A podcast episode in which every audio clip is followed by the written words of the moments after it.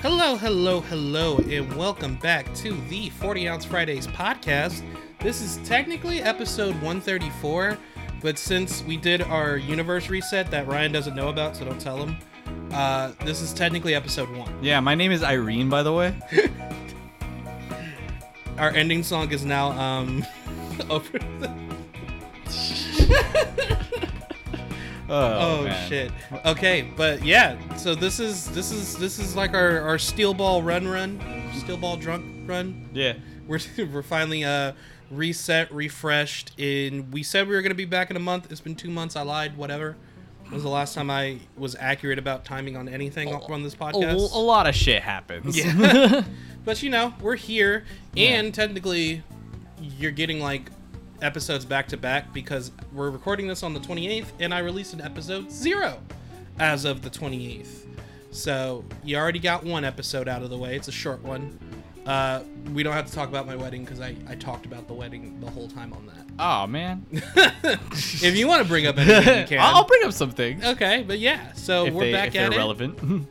and we're we're gonna get the thing the ball rolling it's been a minute i actually have not seen ryan since the wedding yeah. so right? ryan how are you Oh, well, well, thank you for asking.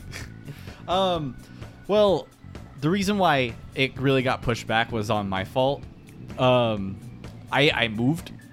I moved uh, to a different city. I'm not gonna tell you fucking creeps listening where I am. he lives in But- bakersfield Yeah, I live in Bakersfield. There's actually a Bakersfield is a bullshit city, but there's one cool brewery I went to, but it could have been cooler. Anyway, bakerfield sounds like a city with like one cool thing in it yeah. it's like yeah this is all this town's worth You know what? Actually, so you know what I did when I was there? what Um, I was with Marilyn, her um, sister, and her brother-in-law, and their baby, and I looked around at the the crowd of people around me, and I realized that they all look like me and not like the people I'm with. So I thought it would be really fun because I noticed they had one of those touch tunes machines, and I started playing Banda all night. how how'd they feel about that I think some people were annoyed, but surprisingly, a lot of people didn't mind. okay As far as I know, you get a point yeah, a couple points just one. just one okay just one But yeah, better than nothing I uh, I moved, and that was a whole ass process. I bet. Um, I got it was initially because we ended up paying rent for that last month and our first month at the same time. So we had a whole month to move. Mm. And at first we were going to do it really slow. But I walked into those doors, a nice well, the upstairs part sucked at one point, but it's nice now. okay Upstairs, two Wait, you got bedroom- an upstairs? Yeah. Uh oh. Okay. Yeah. I got an upstairs, um, two bed, one bath, balcony. Kind of like this, but a little different. Um, That's dope. Two beds. Yeah. So the guinea pigs have their own room. Oh, that's cute. That's, that's honestly cute as fuck. Like our desks in there, but that's their room. Mm. From uh, 10 p.m. to 3 a.m. That's my room. Oh, Yeah. I got you. nice. Oh man, but yeah, no, it was uh Yeah, dude, that's crazy. I ended up doing a lot of the moving myself. yeah, I'm sure. Like I did um I got one of the one of those uh utility dollies. And I was carry I carried up the fridge, I carried up dressers. Shit is nice. Have you used one of those? No, uh, when I moved, I didn't have anything like that heavy that I needed something like that. Okay. If I ever, mo- when we do move again, whenever that'll be, I probably will. Did this I have one- a lot more stuff coming, leaving the house that I did when I came in years ago. Did this one have come with a fridge? The the apartment, yeah, it came with that fridge. Oh, you lucky fuck. Oh, you have to get a fridge? little lucky fuck. Granted, our fridge is old as shit, but It's yeah, a fridge. We had a fridge. It's a free fridge that is not going to set you back a lot. Yeah. I was not going to get a new fridge this time. So I carried that fucker up. Good on you. yeah. To be fair, my cheap ass would probably do the same thing. I'd be like, no, fuck it, I'm just gonna struggle with this until. I um I actually at the cuz I decided I wanted to just move in right away cuz I Mm. loved it. Um I got everything in within like 2 days. nice. um, minus little things like signs that were on the walls or shelves, like stuff that we didn't naturally. need. Um, and let me tell you, at the end of the day, I, I don't know if it was just strain or from drinking a lot of water consecutively through the day because it was fucking hot. Mm. I threw up that night. I mean, you pick the best time to move. yeah, I really did. I really fucking did, didn't I? It is burning up out here in Yeah. California. But we have an AC. Oh, there you go. Yeah. Big W. It's- Always a win. It's for some reason in the corner in the kitchen where our table is, so it doesn't really spread further than the kitchen. But I got uh, a works a job site fan, one of the little job site fans. Ooh. I set it up by the AC and I have it blowing diagonally up into the living room, nice. Okay. and it kind of Yeah. works. No, that's how I felt when when I got my room. I was like, AC in the bathroom. Oh, Yeah. oh yeah, huh, huh. I was like, huh. I have a big window, right? You know, okay. That's I just now realized. Yeah. Like I've so seen it. so when I use the, it only works for my room. It's not going to spread throughout the house. So I was like, oh, that sucks. But at the same time, cool. I have AC in my room. Yeah. Um, Wait, they don't. So they didn't have anything. nah. Damn, bro. They have they have a bunch of fans. They had better fans than we did. We finally got like a tower. Oh, that's a nice one. So it's been really nice. But uh, I also learned the hard way. You can't just have a fan blow full blast in your face that powerful because it dried my throat out, and I had a sore throat for like four days. Yeah, dude. Yeah, you gotta be careful with fans. Cause, cause I'm not used to something like that strong. I was like, oh, this is nice, and then I woke up one morning, I was like. Mm. oh. but nice, yeah. I remember when when you when you texted me, you were like, sorry, dude, not feeling well. Yeah. Just got finished moving. I was like, moving. I was confused. I was like, It was what? very spur of the moment. Mhm. It was just one day we were like, let's let's look, let's look. Okay, And then we and you- applied to a house. We almost got Mhm. it, but we didn't. And we are like, well, let's just keep looking around because we really wanted to get out of where we were for a lot of reasons. Um, but yeah, then we found this one. It was quick and easy. well, dope. Okay, I gotta come over. Fuck your spot up soon. yeah, we have we're we're like nobody's allowed over. It's just us. Nah, you can come over. I, I I would not even blame you. It's it's very nice. How are you, man? I'm good. I I mean I absolutely should be good. I have a whole ass person I married that lives in this room with me now. it's it's been nice. It actually really has. Like uh, we we we pretty much had the honeymoon in Vegas, so we were there for like another three full days. Nice. And then on the seventh day, that's that's when we left. We had a long ass bus ride, then long ass Uber ride home. But then we were home, and we got settled in. She settled in real nice. Uh, we we do mundane activities like grocery shop, go for walks. yeah. But um, I said it in the last podcast. It's it's nice. It's like it's like legitly nice. It's a very nice feeling to uh, just do simple stuff like that with someone you really really enjoy being around. It makes the experience like better. Yeah. It's hard to describe. I don't want to say like, oh, it's only fun because someone else is with you. It's it's like a moment in time where you're just like, wow, I really like this. This No, it's great It's a completely different feeling. like I sure. love this. So I'm I'm fully getting into the life of just being a 30 year old man soon and just being old and really not liking kids and my knees not working like they used to. But I'm happy. dude. Can I? Oh fuck! Can I tell you something real quick? Hmm. I had a dream last night, a really vivid dream. A lot of shit happened in that dream, Mhm. so I'm not gonna go over everything. But there was, I don't oh, shit. I don't remember if it was last night or the night before. I've had very vivid dreams the last two days. Um, but one of them was me having a mental breakdown at the age of 30, No. right. and I'm fucking terrified. Oh god. That yeah, that's coming real close. It's about to Yeah. be August of the 29th year. Dude, we're we're 30 in just like not a couple months, but a little more. That's that's gonna be our whole marketing for the podcast. I've already been saying we're just like two near middle aged men. Yeah. so you know, get getting prepared for that. But yeah, I'm doing good. Doing good. Doing the same old, same old. Slowly got back into the work stuff because like I, I took all of June off, so I eased my way back doing Yu Yu videos again. And one already is came back up. I talked about uh the Yu Yu Hakusho movie, Oh yeah. the the Golden Seal one. yeah, I saw I that one watched it, the the fun the Funimation dub. oh okay. They had a Funimation dub of it. So when I got the OVAs for it, I watched that one. Still not a good movie. Better dub. Still, still not a good movie. yeah, I can imagine. like, I was like, Fuck, yeah, man. it's still pretty bad. um, Yeah. It has the spirit of Yu Yu Hakusho. It's just not good. It's and not then good. uh, tomorrow on the 29th, I have uh, we're finally starting the Dark Tournament stuff. Okay. So it's just like pre-Dark Tournament, like when uh, Toguro pulled up and threatened Yusuke Yeah. in the training and stuff. So I stopped right before Kuwabara versus Rinku. okay. So next episode will be uh, Team Urameshi versus Team Rokuyukai. So they do all of that. So this is a new universe. So I haven't made this joke yet, but are you going to make a whole episode on um, rugby? Oh yeah, Absolutely. oh yeah, Okay. a hundred. Okay. I I promise you, Rugby's getting a full, getting a full episode dedicated to himself because it's such an anomaly. I kind of low key want to research like why did they do that? Yeah. I want to find out what was the point of this. What was the point? like of this every character? single detail down to like who imagined this character, Character. what were the motivations So, behind it do in- they have a backstory Yeah, so people, if you've only watched the anime of Yu Yu Hakusho or you haven't watched Yu Yu Hakusho at all, don't worry about it. I'm not going to spoil too much.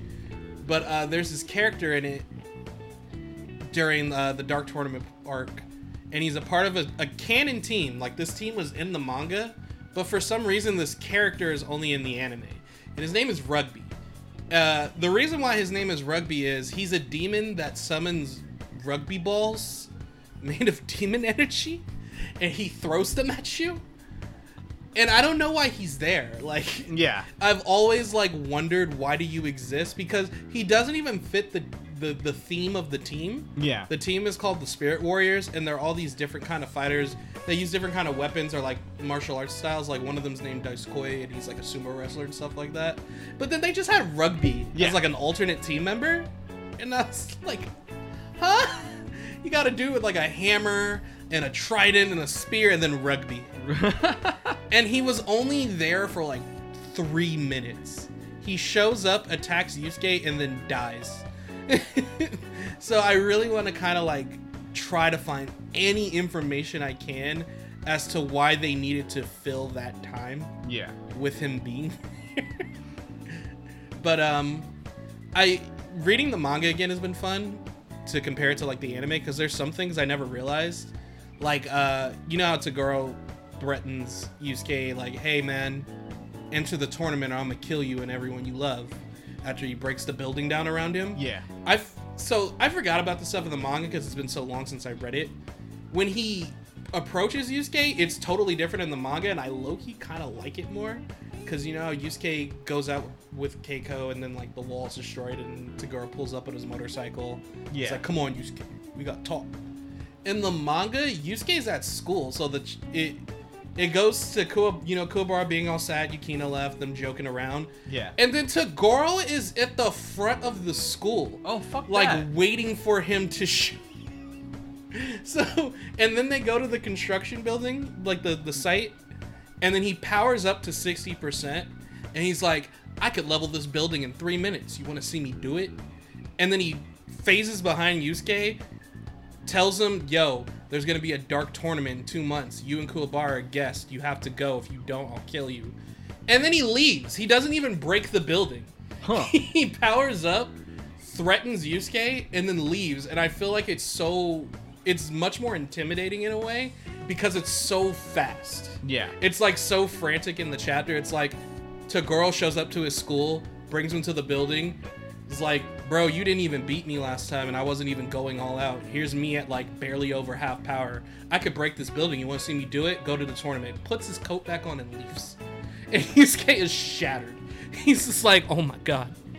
I couldn't do anything. So it's kind of like a different vibe where, Yeah. like in the anime, Toguro kind of builds up to the threats by like showing up and threatening him and then breaking the building and all of that. Where in the manga, it's just so sudden. Yusuke, even if Yusuke wanted to do something or could, there there was no time. yeah it from what you're telling me, it's like the vibe is like more of like kind of villainous and evil. Mhm. Whereas in the anime, like from what I've seen, it's like he's it seems more like he's like I want a good fight, and you're the fighter. I need to fight. Which in both continuities, Yeah. yeah, it's true. It's just the but vibe I of it. think maybe like the anime kind of aids to like that that uh that debate that people have like was Toguro really a villain? Yeah. Yes, yes he was. He threatened middle school kids Absolutely. and their families just so he could have a fight. If he's not a villain, at most he's extremely fucking selfish. Yeah.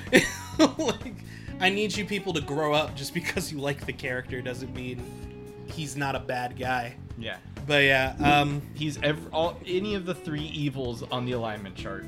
yes, he's he's like the take your pick. He's the whole bottom row. Yeah. Yeah, but there's there's like some interesting stuff like that. That was cool. There's of course the difference of like Yusuke's mom going to the tournament in the manga, but not in the anime. Uh, just little stuff like that. So it, it's nice to be refreshed and be like, oh yeah, because some of that stuff I remembered the differences. Other times I didn't remember. And then um, I also did the review for the Two Shots OVA special, which is like Hiei and Kurama's first meeting. I was like, I'll just do it now because this is like a year before the series starts, and it just gives you more insight into the characters before we get into the tournament. But yeah, so if you want more of that, check out the Ramen Shop Detective Agency YouTube channel. I do Yu Yu Hakusho vids there. But uh, let's move along into our main topics. So let's talk about animation. okay. So, a couple new anime have started coming out. You know, the new season's rolling out. So, Jujutsu Kaisen season two has started. As of this recording, it is four episodes in. Uh, Mappa doing a bang up fucking job once again. As always, please pay these people. I hope they're okay because it's stunning. Yeah. It's honestly just a beautiful an- anime to see. So far, they've been doing uh, what is referred to as the hidden inventory arc. So it's like about this character Gojo and his backstory. That's only going to be a couple of episodes. I believe next episode concludes that arc, and then we move into the arc that people have been waiting for. Our manga readers have been waiting for the Shibuya incident. This has been hyped up in the anime as something that's about to happen uh, throughout season one. Manga readers know exactly what I'm talking about when this shit goes down. People are not ready. People weren't ready for a lot of the stuff that happened in Hidden Inventory, so they're definitely not ready for a lot of the deaths that are about to occur. so we're getting at least like I think it's gonna be like 20 episodes. I think this season's supposed to be like 24, 25 episodes, and then five of them are the hidden inventory. So Shibuya's gonna be hype. Get ready. Um, Cour 2 of Bleach has started as well. The Thousand Year Blood War Cour 2, titled The Separation. As of this recording, it is three episodes in, and it's already started the second invasion of the Quincy's. They are back once again, throwing down, and the captains of the 13 Court Guard squads have been training up, preparing to counter them, even though they've had their Bankai stolen and a lot of other stuff going on. Um, one thing I like to note from that, real quick, is the animation team um, has been doing a great job not only animating these episodes they look gorgeous the opening's super cool and sleek but the added content they're putting into the series to, to like fill out stuff kubo didn't have time to do in the manga has been really good. I know kubo's had some uh, had some uh, hands-on work in terms of like how they're going to play out the the anime going forward throughout the thousand year blood war. So it's cool that they they have certain things set up early or they're going to address stuff that didn't get fully addressed in the manga. Like uh this character known as the soul king and ichigo's involvement with that situation seems to be getting a lot more shine especially this early into the arc so it's crazy. And then we're still gonna have two more cours after this. Uh, new anime came out zom 100 bucket list of the dead. Very good. Uh brief one episode first episode rundown. This guy he's young he just got out of college he gets a, a job at this office and during his first day it's like oh yeah everyone's super nice everyone's welcoming sees a cute girl he likes there you know cool my first day at work but then he realizes he got roped into a company that's very abusive to their employees he works days at a time he has no free time anymore he becomes you know Yeah, I Real was about to say people. I can I relate to it's this. it's so fucking relatable. He he he fucking hates it. So it, it, it's last three years, and a zombie outbreak happens, like a zombie apocalypse. But instead of being like super depressed about it, he's excited because he's like, I don't have to go to work anymore. I don't have to do mm. this anymore. So he's like, I, I'm free to do what I want. So eventually he he starts forming a bucket list of what he thinks he wants to do before he dies from the zombie invasion. As, as you've been saying this, I'm like, I've heard of this. I've heard of this. Yeah, it's yeah. it's really good. It's three episodes in. I know episode four is going to be delayed due to some uh, broadcasting issues, but as of this recording, it's three episodes in. It's very good. It, it I was like, yo, this man Akira has become like the most relatable protagonist in all of anime because I felt that in my soul. He's like, I don't have to go to work anymore, and like the. It, it like it starts off colorful, but as he's working over those years, it gets more and more kind of like faded and like black and white. Yeah. But then when he doesn't have to work and like uh, the zombie outbreak starts, the colors start to pop again. Like the zombie blood and stuff is like different colors Oh, because he's so excited. Like he can live. Like he's allowed to just live his life. can't wait for that one to turn dark. Right? I was like, oh man, these. Looking at the opening and endings, these four main characters look like they're gonna bond really well. I hope none of them die. like really, like don't do it. But yeah, that one's been good. I've been really enjoying that. Uh, then we have season two of a smaller show that I've been watching. It's called um, Malevolent Spirits Mononogatari. Uh, not gonna give a huge rundown of it. It's in a world where like uh, over time, certain objects that were close to like a master or something like that develop like a spirit. They can bother people, so there's people assigned to take care of them, like either reseal them and then like bring the spirit back to the land of the dead or destroy them and whatnot. Main character is a part of elite an elite clan of that, but he hates. Uh, I believe they're called Tsukumogami. He hates them because there's a specific one that's based off like a paper umbrella, so like a paper umbrella spirit, killed his brother and sister when he was younger. So he absolutely is disgusted by these things. He's really brutal by them. He doesn't see them as like I don't want to say people because they're not people, but like pe- things that have beings that Yeah. have their own minds and feelings and thoughts. Uh, so his grandpa assigns him on an assignment somewhere else to protect a girl from this family, but all her other guards are Tsukumogami. They're like her family. They've raised Oh, her. okay. So he has to learn to accept them and understand that culture. And da da da da da. There's romance in the background. It's cool. It's pretty good. Okay. It's it's solid. If you're looking for something to scratch a supernatural itch, there's there's that. Uh, I feel like there's one more thing I'm forgetting. I said Jujutsu Kaisen Bleach on, but there's there's one more thing, and I don't know why I forgot it. I'm gonna be mad when I remember it. Well, I'll vamp for a second. Go Um, for it. The company, you'll like this. The company that I work for, um, we actually created a custom order for the Blue Lock Galaxy event. Yeah, yeah, yeah. You were telling me. That. Yeah. So I, I actually um, met the person when they picked it up, a representative for Crunchyroll. So I worked the charm. Because I was like, if I can get this to be a reliable customer with us, Mhm. I can form a bond. Exactly. She gave me a bunch of swag just for sweet talking. Just- Dude. just doing my thing. Okay, that's why you sent me. You're like, hey, do you have this one? yeah, yeah. Ryan sent me like a picture of, uh, and he was like, do you have this movie already? And it was from uh, Evangelion 1.1. And I was like, oh yeah, I already own that one. But dude, feel, feel, feel free to watch. It's very good for the visuals alone. Yeah. yeah, I got that. I got um a spinning Levi. Um, I have that on my desk at work, even though I don't even watch Attack on Titan. I'm like, that's fun. Um, I got That a couple. still not over, by the way, too. yeah. That last part part three, part two, Two- part six. Yeah, whatever. You know that last portion's not out yet. yeah. I got um fucking a couple of just some swag. I ended up walking around the warehouse like, hey, you like this show? Not really. Do you want the bag for it? Merch. Yeah. Random bullshit. Random bullshit. Moon Knight. yeah. Oh, the last show. I'm mad that I forgot this because it's been really fucking good. Bungo Stray Dogs season five came out. Ah. Oh my god, bro! If you guys haven't watched Bungo Stray Dogs yet, please do. Yeah, I've been meaning to watch that one. Dude, oh, you would love it. I know you would absolutely love it. It's got four full seasons in a movie now, Ryan. Oh. and season five is currently airing. So Okay. you you got a lot of content you can watch. The seasons aren't that long either. They're like ten to thirteen episodes. Oh, each. perfect. And then there's one movie. So again, if you do want to watch it, watch season one, two, movie three, four, five. Okay. But yeah, it's it's been real good. The most recent episode, three episodes in so far, uh, was a big what the fuck.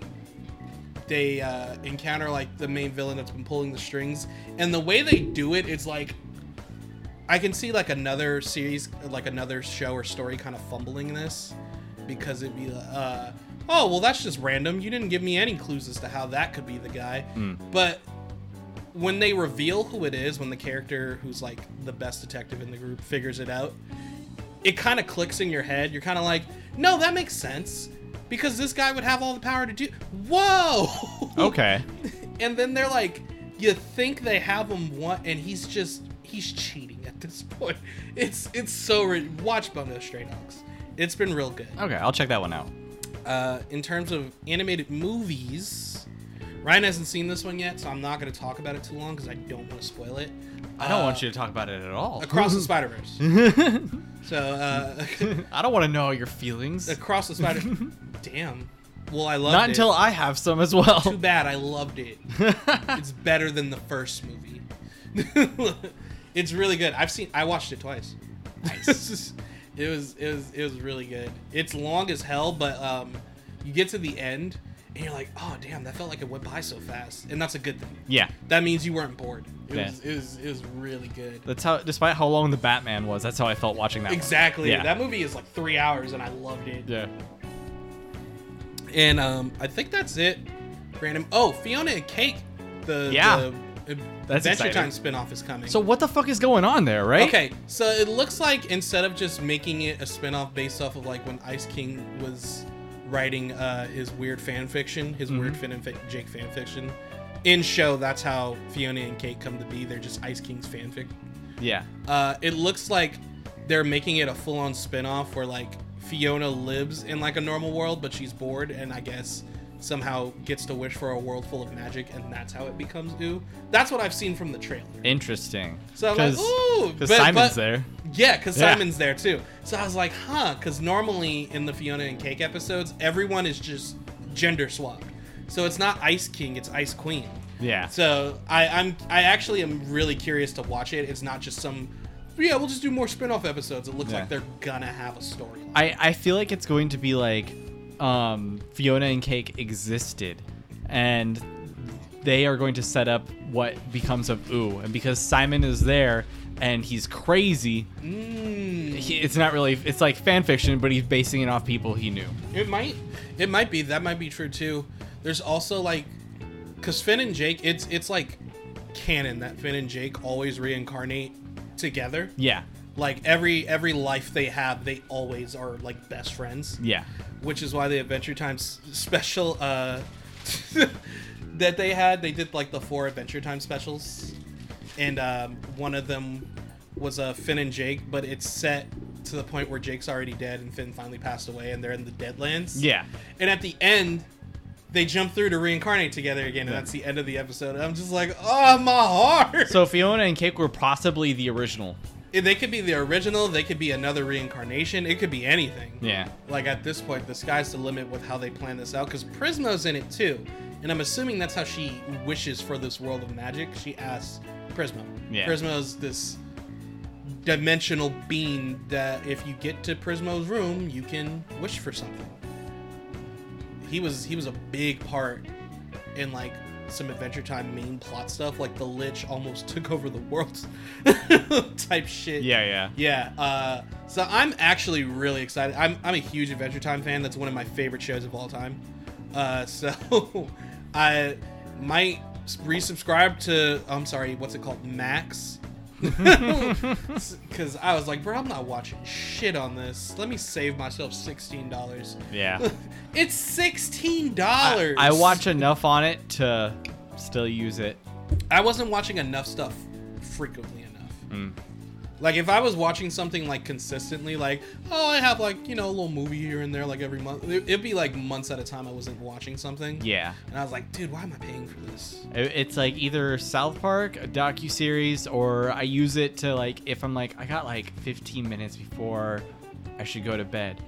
I'm gonna watch an episode of Robot Chicken real quick, or something like that. Mm-hmm. Yeah.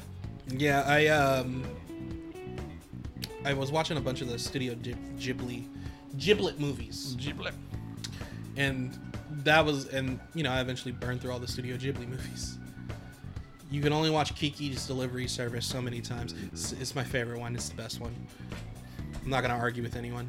Sorry. Argue with your mom?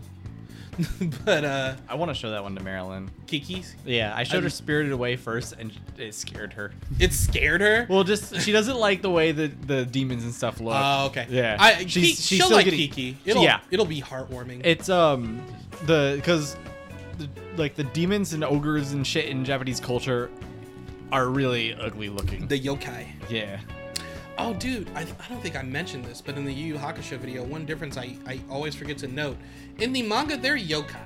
By the way, Oh, it makes sense. it's not like de- yokai can like loosely, loosely, loosely Yeah. translate to demon-related stuff, yeah. but Or it like can also cat that- translate to like it can translate to apparitions, Yeah. spirits, and that's why in the dub they mainly call them demons, but sometimes they'll say the word apparition or spirit because they didn't have like a single word to clarify, and I guess they just didn't want to use the word yokai. Yeah. Which is why Goki's a demon, but he's like an oni. yeah. He's like an ogre kind of thing. He's a Goku monkey. but um, yeah, that's that's one big difference. And they don't call it demon energy; they call it yoki, like yokai energy. Interesting. And then spirit energy is called uh, reiki. so, neato, neato stuff. I think that's it for animation. Then, besides the Fiona and Cake thing, that was the last thing. I was Yeah. like, oh yeah, I saw that trailer. That shit looked cool. Oh wait, no, there is something. Um, Hmm. I watched the first episode of the new season of Futurama. Oh, how is it? I haven't watched it yet. I've been hearing it's Dude, good. dude, they we're back, baby. Like Yeah. fuck yes. I've been hearing it's. I was worried because Oh. I remember when it first got announced that they were making. I was like, cool, yeah, that's fucking cool. And then Yeah. the whole Bender situation, I was like, okay, it looks like they solved it. Cool, cool. And then I was thinking about it. and I was like, damn, what if it comes back and it's bad, bro? So- Like- So, I will say this: it does immediately pick up where it left off. Mm. I am so happy they did that because the Comedy Central seasons, like meh. Marilyn had been watching Futurama, and she, we stopped in there because it was just we were hitting bad after bad episode. It was like one of those seasons where it's like, oh, no good episodes this season. Mm. Maybe one. So I just was like, we're just gonna watch two more episodes, and then because and then we'll watch the new one tomorrow when it comes out. So oh, did you watch the the ending then, where they yeah, that was one of the two. they get old? Yeah. Okay. I said I picked. I the was like, okay, you got to you gotta watch that. I picked the There's- two. like you gotta watch that. I picked the two. I picked Okay. that one, and I picked the one a couple before that ends with Fry going into his mom's dream. Okay. Yeah, Cool. Cool. no, cool. I know what I'm doing here. You, there's no way you can just be like, all right, and then we'll skip it without imagine imagine if I put on the fucking episode where um they hunt the space whale, and then the episode where they go to the future Oktoberfest. Like, imagine if I did that. all right, let's skip to episode. I'd be like, no. fuck that. Oh god, yeah, that episode's too good. You can't skip it. Yeah, it was so good, and it picks up where it left off, and it's. I will say the second half has what the plot of the episode is, and it's funny, and there are still meta jokes in there. The first half of the episode is super fucking meta about Futurama and what they've been through. I love it. It hits all the points. good. Good. Good. They good. even make fun of Hulu. okay, yeah, I gotta watch it. You I'll pro- should. Maybe, I'll probably watch it uh, after we record this. It's good. and then you just reminded me there is one more thing because but this i just saw like today so that's why i didn't quite remember to put it on notes so we already knew that castlevania was getting another season Yeah. castlevania nocturne i believe yesterday a trailer came out for it woo boy i'm excited the the whole tagline is i pray for you richter belmont and i'm just like okay Okay. here we go. Okay. And we got a release date. It is coming out September 23rd. I believe that's what they said. It's September 28th, 2023. So we got we we only got like 2 months. we got and I you guys, I'm so hyped. Uh Castlevania again like with Adventure Time, one of my favorite like animated shows ever. I remember when it finished and I was talking about it on the podcast how good it was. Dude, it's so good. Yeah. It's a perfect horse. So I'm excited for Nocturne. I have high hopes for Nocturne. It looks really cool. The clips they were showing from the animation, it looks really cool. Uh, we get Richter Belmont as a character, so you know they're still adapting video game stuff. Uh, this is a sequel series, but it takes place, I think, a few hundred years Yeah. after the first one. So the only characters we could possibly see from the previous series that would be in this would be like Alucard, who's Dracula's son, and then like maybe Dracula. Yeah. And Then then you every, know Dracula's coming back. of course, yeah, it's Castlevania. But then uh, everyone else, we'll probably like hear of like their actions or something they left behind. Yeah. Like at the end of this, this is a spoiler, but Castlevania has been over for like a year or two now. Yeah. So you've been warned. At the end, they, I Alucard believe gets butt fucked. yes, heavy butt fucked. But this is um, not a joke. but uh, they name they make a town based where uh, the the Belmont like vault is and like where Dracula's old castle is, where Alucard uh, guards, Mhm. and they they think they're like we'll call the town Belmont. So, oh. but I don't think it's gonna be set in Wallachia. I think it's set in like Okay. But I mean, it could lead them there. Yeah. We know a town of Bel- in Richter Belmont, so I'm I'm curious. I'm curious as to how it's gonna go, but uh, a lot of questions, but they will be answered. I'm hoping we get we just continue with the trend of having ten episodes for the season, because season one of Castlevania was four episodes, Yeah. and season two was eight, and then season three and four were ten each. So I'm just it's it's it's strong enough to warrant Netflix being like, yeah, do ten episodes. but okay, that is it for animation. I promise. One more thing I was No, we're gonna move into live action. A lot of trailers. Uh, I should have shown you this before we recorded. Did you see the One Piece live action trailer? I did. I have mixed uh, yeah. feelings about it's, it. It's like part of it you're like, wow, it looks better than a lot of things out right now. But why? Bro, when when when they showed Arlong, I was like, oh lord. Yeah. yeah, some things you're just like, this doesn't this isn't gonna work. I'm excited because it looks like the peak of this season will be Arlong Park. Yeah.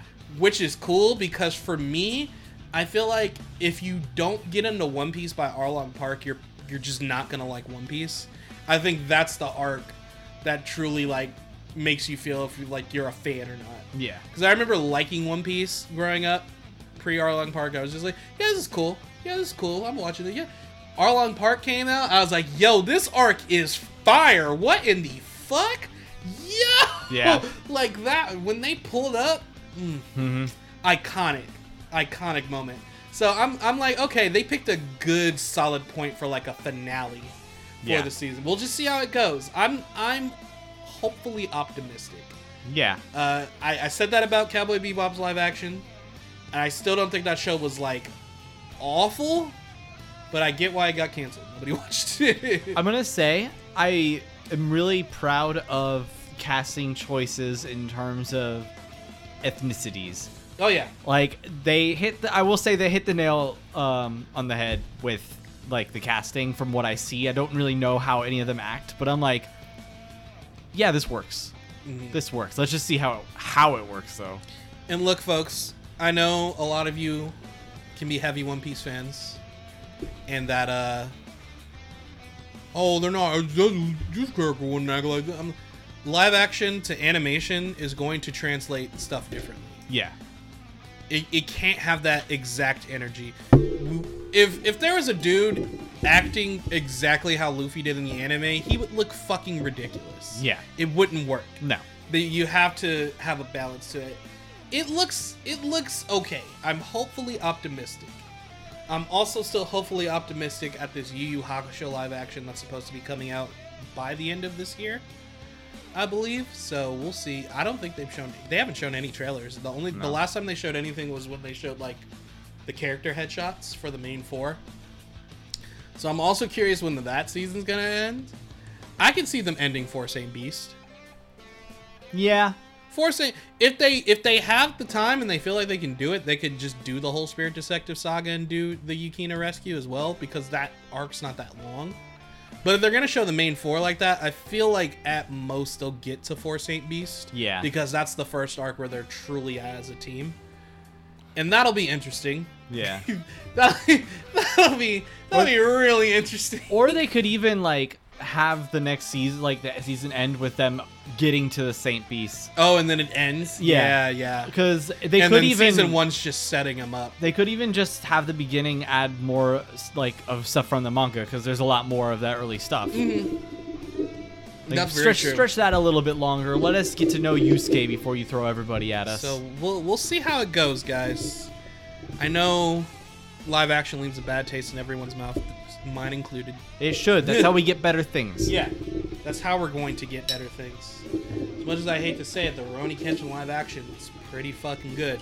It happens sometimes. Sometimes you get a good one. Too bad that nigga likes children. oh, also, I mean, I watched a video about Rurouni Kenshin today, actually. A channel I really enjoy called Bonsai Pop did a video over the Kenshin controversy, just breaking down like cultural differences and all that stuff. And he was like, "Look, I don't agree with it either. I'm just explaining to you how it went, why it went down the way it did in Japanese culture. So you can watch that video. I'm not gonna get into it, but the way I feel about it now, after like you know, it's, it's this has been a thing for like six years. Mhm. I'll leave it at this. It is up to you how you feel about wanting to watch Kenshin or not. Me personally, as much as I love that story, and as much as like I really like grew attached to it growing up as a kid and how much it meant to me, I, in good conscience, especially being like a writer and a creator, like I can't separate the art from the artist idea kind of thing. Yeah. So I can't really support a lot of the stuff that is coming out. At least not legally. like, mm-hmm. like, if I do get curious enough and want to watch the new Rurouni Kenshin anime, I'm not watching it on Crunchyroll. I'm watching it somewhere online. It's not gonna be Crunchyroll. Just saying. Yeah. Like, I can't. I can't financially support that. Man. No, fuck that. But if you, do, I'm not gonna shame you for feeling how you feel. That is entirely up to you. I don't think anyone agrees with what that man had on him. I don't think anyone's gonna sit there and be like, "No, it's not that big of a deal." I don't think anyone feels that way. I just, it, it's more of like being attached to that story more than anything. So if if you are just like, well, I want to watch it, or I still love the series because, like, I get it, and I can't really fault you for that because you didn't know. Yeah. Like there's, and that that's part of like the author author's fault. They they were saying that in the bonsai pop video. Now people have to carry this sense of shame with something they like really grew attached to and love talking about and own stuff of like they own the DVDs or the Blu-rays and the mangas and stuff like that. Now they feel sh- a sense of shame in owning that even though they didn't know about that prior. yeah. It, it sucks. Like, yeah. I, I used to have a favorite achievement hunter. Yeah. Things happen. It's, People it's- suck. People people do in fact suck. So at the end of the day, it's up to you what, what how you feel, what you're gonna do about it. I I can't judge you or shame you for it. Personally, for me, I can't do it. Not legally. Like if I ever do watch it, just know I ain't, I ain't watch it on no official release. Nope. I watched it on something. Mm-hmm. Was not official though. The ard. Yeah, you know, maybe I sailed the seas for it somewhere. but yeah, so that that that's all I'll say about that. Other live action stuff. Um, you watch any Marvel stuff lately? I have not. I have not. Um, there's. Okay, I do know something silly. I know Secret Invasion just finished. Yeah. I'm I'm probably just gonna binge through Quantumania, and I know Guardians is coming on there soon, or it's already on there. Yeah. I'm gonna watch those and then watch Secret. I'm just gonna binge through it so I'm caught up again. My my thing now is for the MCU. If I don't give a shit about it, I'm just going to see what happens. Like, read about it, look at images, watch some clips. Because I'm like, ah, I don't got time for it. I'm not gonna waste my time. On I'm not gonna keep gonna, up to date on it unless I really. It's Yeah. something I really want to watch. Like Guardians Three, I don't know anything about because I want to see it. Um, I heard it was good. Yeah, so that's that's why I'm looking forward to it. but I I I peeked I peeked at Secret uh Secret Invasion. I peeked a little bit. Um, I heard it's been. I heard it was I. I heard it was I. Six some- episodes. There's some things that are kind of like, okay, interesting, and there's some things that you're like, okay, interesting. Mm. I will say this: I found something out about one of the final episodes involving something that was predicted to happen. I'm trying not to be spoilery here, Okay. but certain characters show up. Um, not necessarily a character from the Marvel comics, I think, but characters that are based on the idea of that character and like what they can do. Maybe that one character will pop up in the future. Mhm. But anyway, their ability.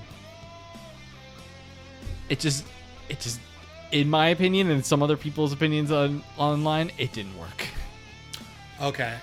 When when you get to it, you might be like at first like, whoa, oh, this is threatening. But then you think about like what they're using, and you're like, uh, maybe this should have been saved. Yeah. Like, Okay. yeah. All right. I'll, I'll look forward to it. Yeah. I, I'm I'm gonna eventually watch it because one thing I know I want to watch because I love season one of it. Loki. Loki Mm. is coming. And Loki season one was fucking good. I don't care what anyone says. Loki was is probably the best live action show Marvel's probably, made. probably. out of all of them. Like I like Falcon and Winter Soldier. It's not the best. Hawkeye was fun. WandaVision, I know you gotta have an acquired taste for it. I was willing to sit through the slow burn to get to the payoff stuff. But when it comes to like like just a good show, like Loki was a good and I was not super interested in it. Cause Loki as a character I'm not super interested in in the MCU.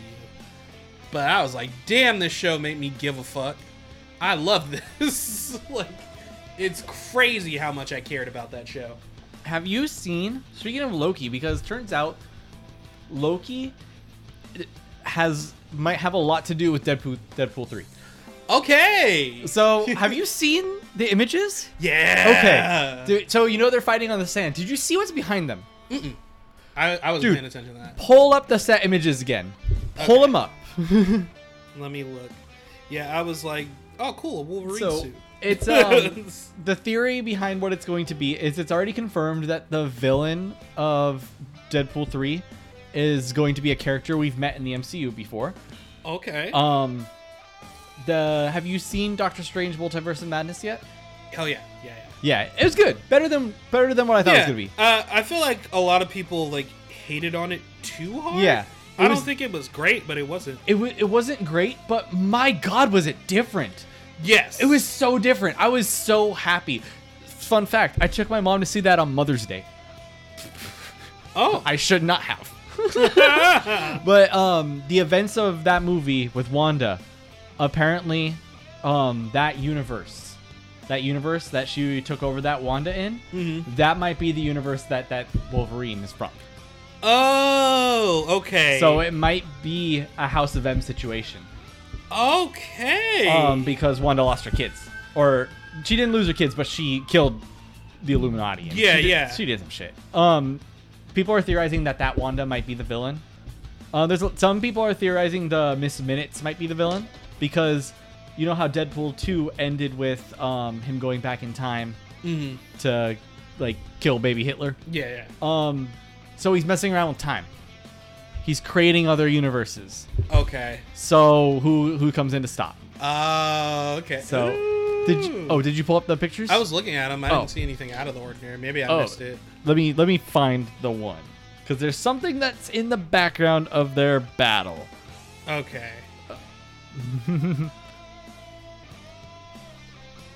trying to think. Is there anything Okay. else for live action? All right, so let me find this picture. Uh, I can't find the exact one. It's a 20th Century Fox logo. It's in the sand, behind them when they're fighting. Oh. Okay. Yeah, That's funny. Okay. I, I, I get what you're talking about when you bring that up then. yeah. Okay. So um, That's going to be fun. it looks like things are gonna fall apart. Like they're going to fuck with the timeline a lot. Cool. Is what this movie is going if to anyone be. was going to do it, it should be Deadpool. Yeah, I'm excited. And then he'll probably just end up in the MCU. Yeah, by the end, and that's that's how they explain it. Yeah. Yeah, I'm down for that. Oh, no, I don't- want to spoil anything for Spider Verse. Yeah, please don't. a lot of people are theorizing that that's going to lead into the MCU. All well, okay. I- I well, hope then it this, doesn't. It's it, it. I don't think it is. I think the one thing that it's just saying is that all Spider-Men are connected via the Spider-Verse. Like all Yeah. Spider-Men to ever exist are all a part of the Spider-Verse. Makes sense. Like every single one of them. Yeah, it's the Spider Verse. Yeah, like, it's it's in the comics. like it's in the shows. Any, it's any everywhere. form of media you've seen Spider-Man in is connected to that Spider-Verse. That's incredible. and I think that's really cool. Yeah. Like, it's a way to be like, yeah, it's all it's all connected, just different multiversal, universal timeline, all that. Mhm. But they don't need to get into it or connect it to anything. It's just like, yeah, This happens. th- it's the It, it, it, it happens. It's Spider Man, the Spider Totem. Man, we can forget about that. But um, yeah, no. Um, Deadpool three looks like it's going to be fucking funny. I yeah, hope. I'm down. I mean, we'll see. We'll see how things go because you know, writer strike. Yeah, yeah. That one's on hold. Good for them. Pay them niggas. Oh, um, I uh, highly suggest you watch the newest season of Sunny. Okay. Um, eight episodes. Honestly, the best since season ten. Like around that era. It's old school Sunny, but they're older. And okay. there's a lot of jokes about that. I like that. Okay, I'll check that out too then. I'll say this: the season finale is called "Dennis Takes a Mental Health Day." it is by far, I think, it might be uh, best or second best episode of the season. Ooh. It was so fucking Yeah, good. uh, when I get a chance to sit down and binge, I'll I'll, I'll do that. I'll just watch that throughout Yeah. the day. I've been catching. I've been rewatching like my top ten anime. Mm. Top ten completed. So certain ones that would be on that list, I haven't put just because they technically don't have an ending. So like Jujutsu Kaisen. Hmm. I want to see how Bleach Thousand Year Blood War does in the anime before I put it on any list like that. Um, and Bungo Stray Dogs because that story's not done yet either. But uh, number ten was Evangelion, so I rewatched Evangelion. I rewatched the films, and I'm watching Assassinations Cla- Assassination Classroom. nice. I'm like on the second half of it again. But it has been watching In and Out because that show is funny as fuck. It's pretty good. but uh, yeah, there's that. What was I gonna say? I forgot what I was gonna say. But uh, I, I think that's it for live action though. Yeah. So we're gonna move on into some music. Uh, any music thing happened to you lately? Any new music? I- I have one thing, Sal. You go first. I don't have music, but I'm gonna talk about something that I do listen to on a on a music app. Mhm. So Oh, I remember what I was going to talk about. Before we move into music, since we're still on live action, recently, like like a week or two ago, Modena and I watched. Uh, my wife, we watched uh, The Breakfast Club. We were just looking for a movie to watch. That movie's mid, bro. dude, hell yes. That movie's fucking this for years. mid. Oh Break- my god. Breakfast Club, Ferris Bueller, Teen Wolf. Fuck those movies. I, I think Ferris. If if we're talking about those three movies, I put Ferris Bueller on top. I like Ferris Bueller, but I don't think it's that great either. I don't. I never, I never thought it was that good, but I, I was like, yeah, this is cool. It's a it's But a decent want- story. But Yeah. I- like it's, it's a fucking movie. Fair enough. Bre- Breakfast Club. I was like, why do people ho- hold this in such high regard? Because the kids who grew up in the '80s are fucking assholes. That's why. I was like, all these kids suffer from mental illness. Yeah. Let's put them in a room. And I don't mean that to be mean. I think they all suffered Yeah. from different mental illnesses. instead of solving it, they're just like, "Hey, how about everybody just change their personality so they can you can uh, accu- like assimilate to the norm?" like I was just watching and I was like, why is this movie held in such high regard? It's not bad by any means. I'm not saying it's awful or shit. I'm just like, this is kind of okay. It's, it's like a six or a seven movie, bro. and then at the end of the movie, they're just like, "Hey, Michael C. Hall, fuck you." the Breakfast Club. And I was like, what? What? Y'all hype this shit up? What? You get mad at me for talking about anime, but you hyped the Breakfast Club up? Breakfast Club fucking sucks. And then we watched Steel Magnolias, and I was like, wow, this movie's really good, actually. Yeah, that, that was a good one. I was like, see, if you want to talk about a good movie. Yeah.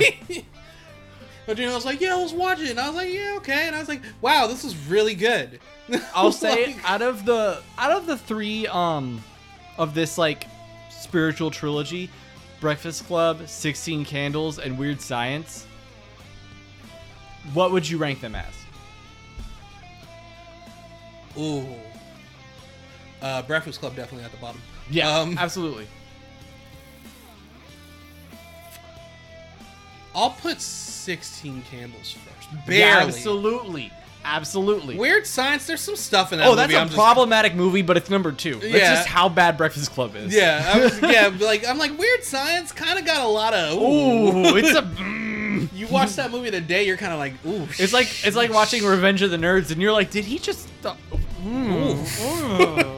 my god. they got away with this in the '80s. yeah, they got away with a lot of shit in the 80s. Ooh. They got away with thinking a Breakfast Club was a good movie like that, bro. People are like, "This defined me," and I'm like, "That's why you fucking suck." Right. Like, you need a therapist. That's what you. I was like, what in the fuck? The the most outrageous and egregious part was when the weird girl who was Steel all the time, and they gave her the makeover. I was like, why does she look worse? Oh my god, that's like the part that she looked fine the way she was. Yeah, she she, was just herself. needed friends. No, you need to assimilate. like, I was like, all she needed was friends. She was ignored at home. yeah. You do you know how many times I've I've watched that movie with people as a kid, and they're just like, "She's so weird. Like, why is she? Ugh, she, I hate her." Blah blah blah. Like, Because she's lonely. I know. She doesn't have anyone.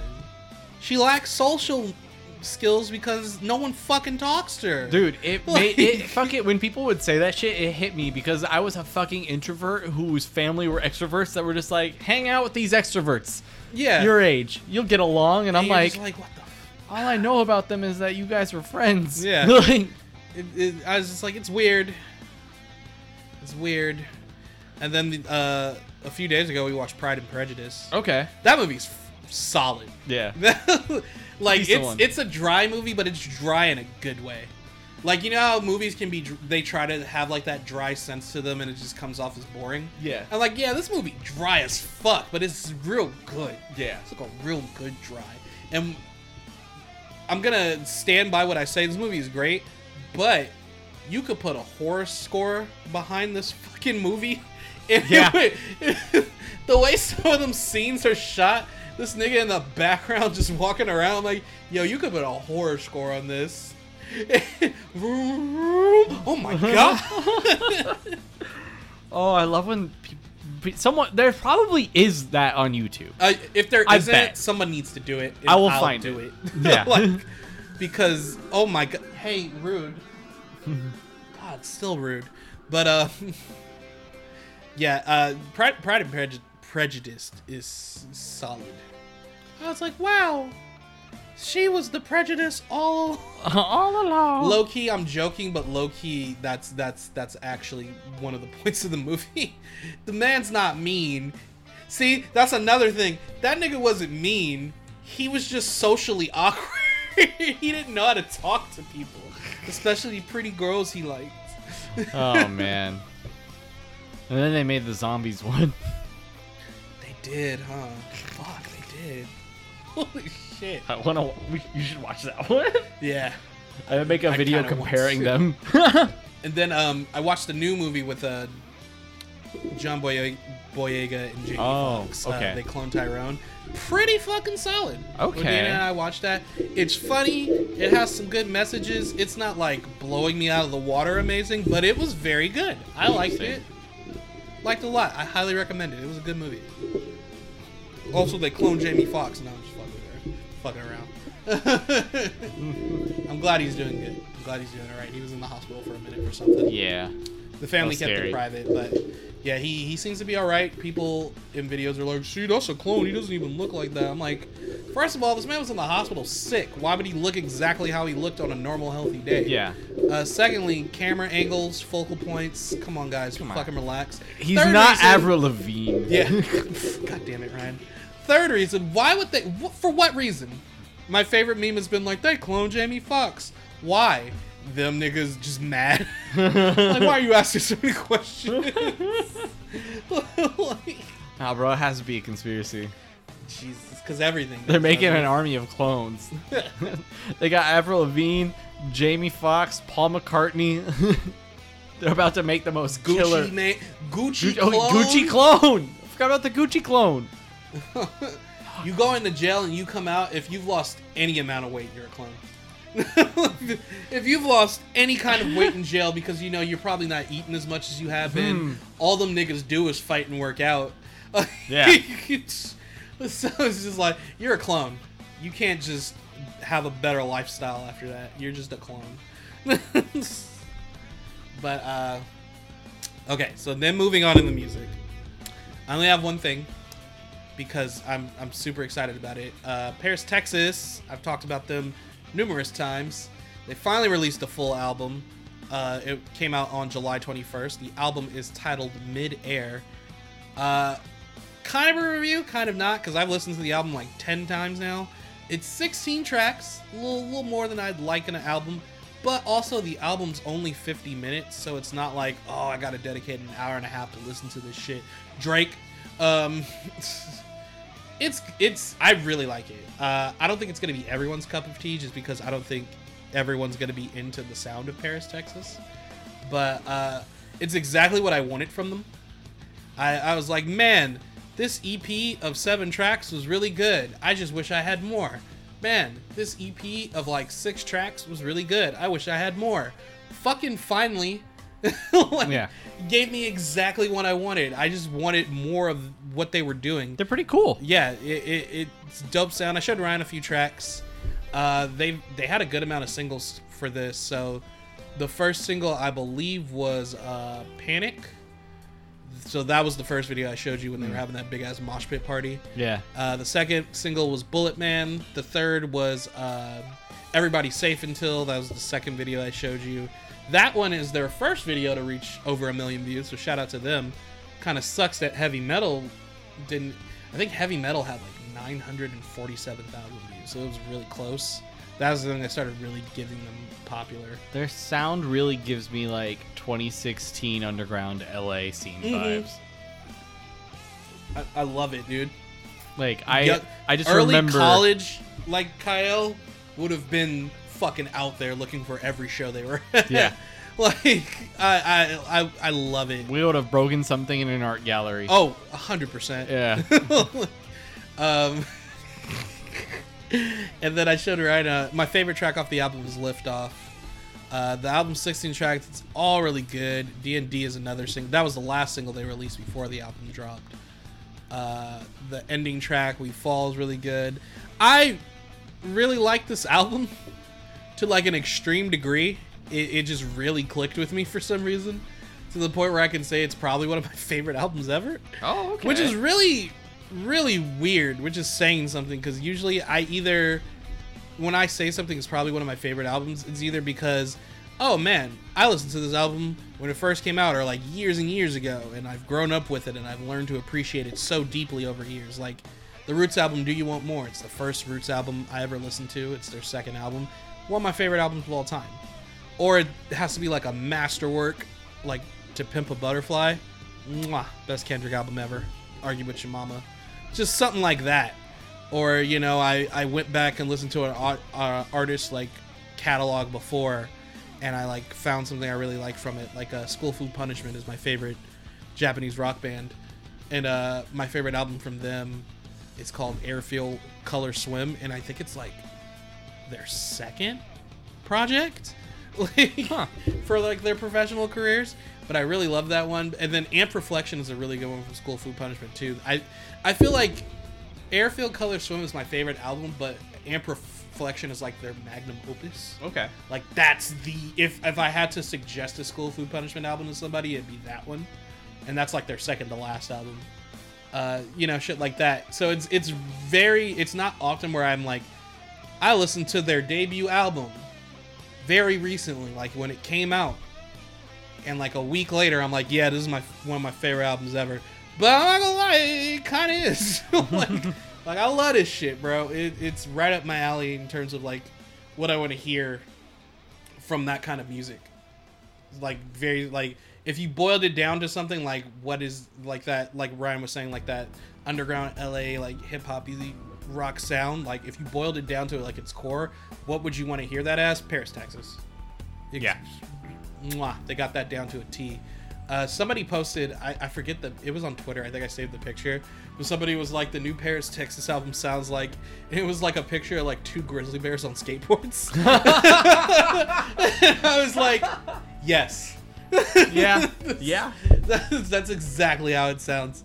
Uh, and then they announced the tour, the mid-air tour. I could not get tickets, bro. I was like, yo. They're like, okay, Wednesday.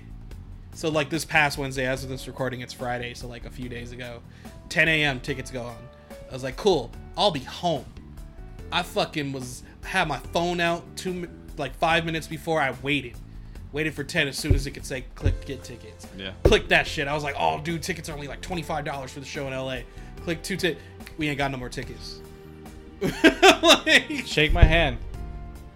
You are now part of a. I watched a band blow up, and I really liked them. And by the time I could get to one of their shows, they were popular, and I couldn't get tickets. right? That club. I was so welcome shocked. to the fucking club, bro. I was so shocked. I was like, "Yo, really? That You- it was that all happened 10 a.m. It It's was like- still 10 a.m. when they told me they had no a band tickets. that nobody talks about. They put out one album, everybody's talking about it. You're like, this is going to be the fucking show I see them. No, you won't.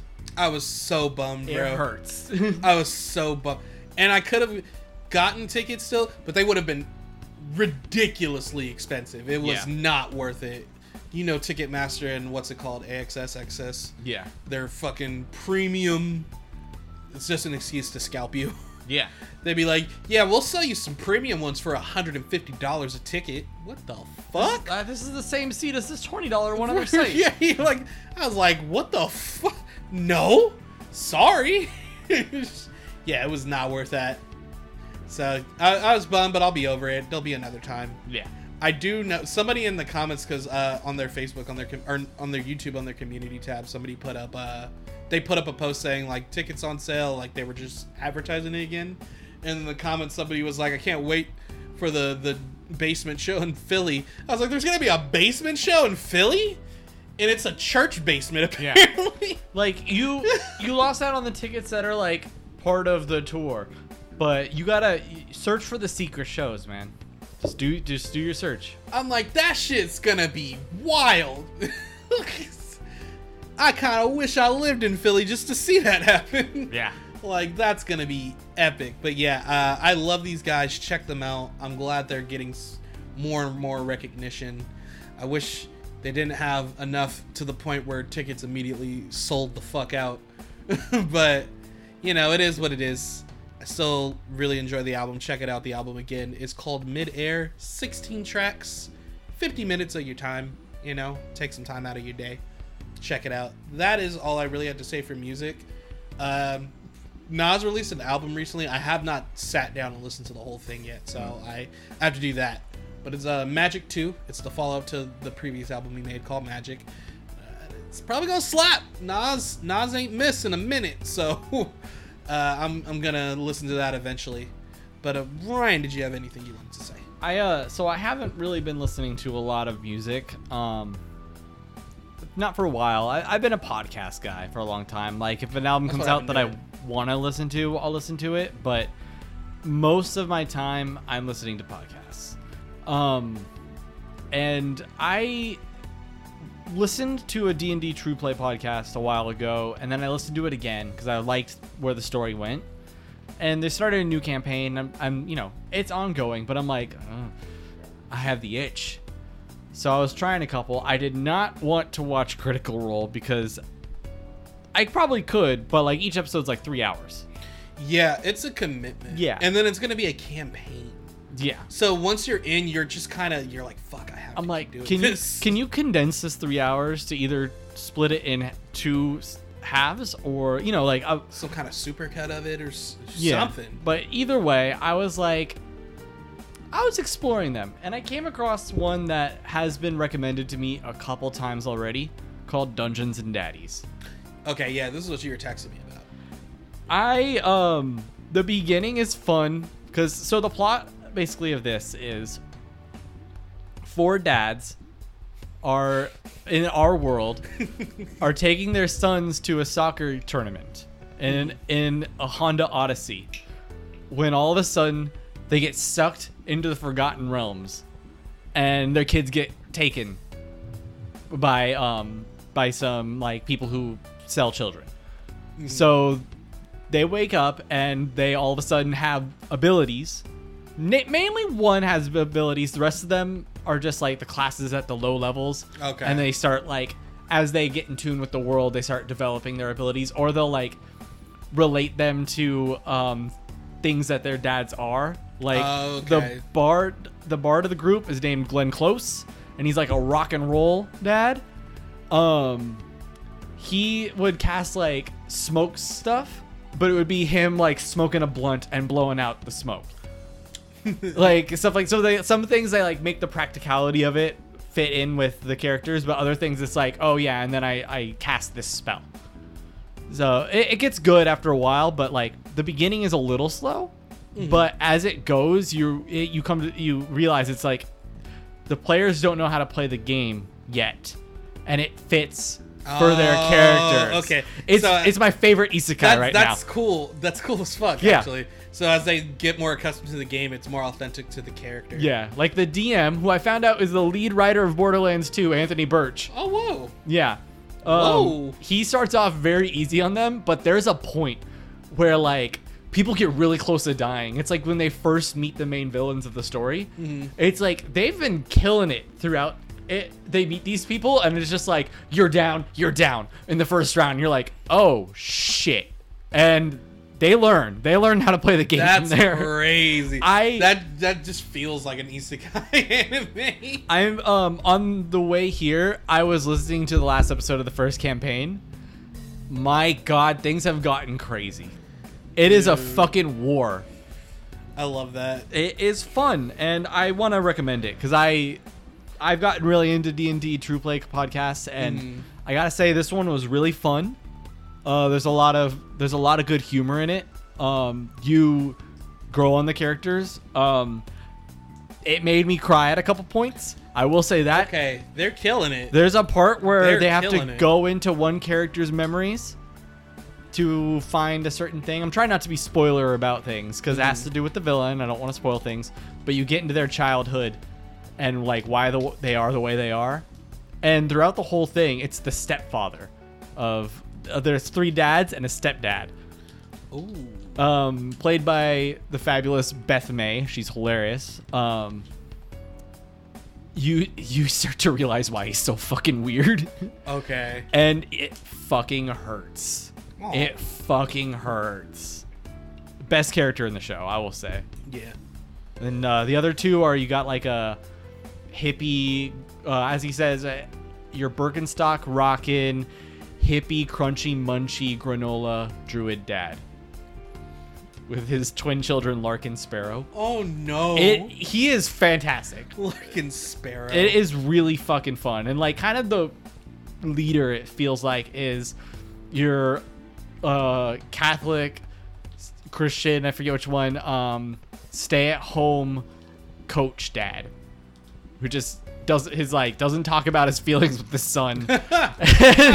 it's, different dad archetype. yeah, it works so fucking well, dude. That's funny. I fuck. highly recommend it. Uh, 69 episodes for the first campaign. Nice. And yeah, I I I was hooked. I was hooked really quickly. They should have just added a dad that was like, I have an ability that permanently makes me invisible because he's an absentee father. That's funny. the funny part too is you said adding dads. Are they adding dads?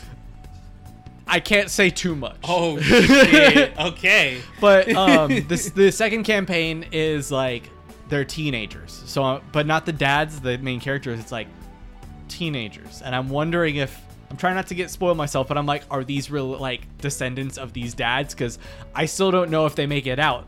I'm still in the big fight. I don't know who's making it out. Oh shit. There have been some shit that happens, man. I'm fairly certain some people are not making it out That's because of certain events. Like there's some things I'm like, I don't know if all these dads or all these kids are even gonna get out. Oh. And it's kind of it. it, it I- just lures you in into Yeah. like a gripping plot. yeah, it got really fucking gripping a third of the way in. The first cool third is like goofy, like haha, we don't know how to play D and D. This is fun. There's a dragon person who's bad to his kids. Let's learn a lesson about being a dad while we help this out. And then shit happens and they get fucked. That's literally what Assassination Classroom does. yeah. I feel like season one, you're like, ha, it's fun, and it has some serious moments sometimes, but this is fun. And then you get to season two, and it's like still fun moments, but there's a lot of like, we drop in plot, we drop in lore, we're breaking it down. Oh, whoa, whoa, whoa.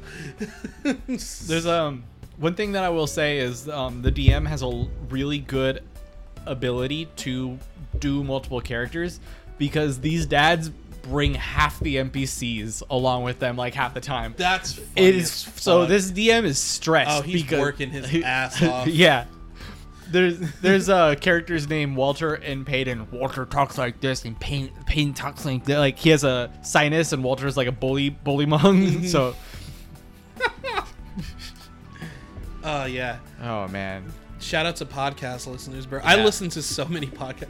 I I'm usually like, I'll listen to music while I'm writing. Yeah. Like if I'm working on something, but like if I'm just chilling, like if I'm playing a game, mindlessly playing something. Yeah. I'll have like either a podcast on, or like a four-hour YouTube analysis video on something I'm never going to watch or play. Yeah. like, like I I'm probably never going to play this game. Let me hear a five-hour video breaking down its lore, character, story, development. Yeah.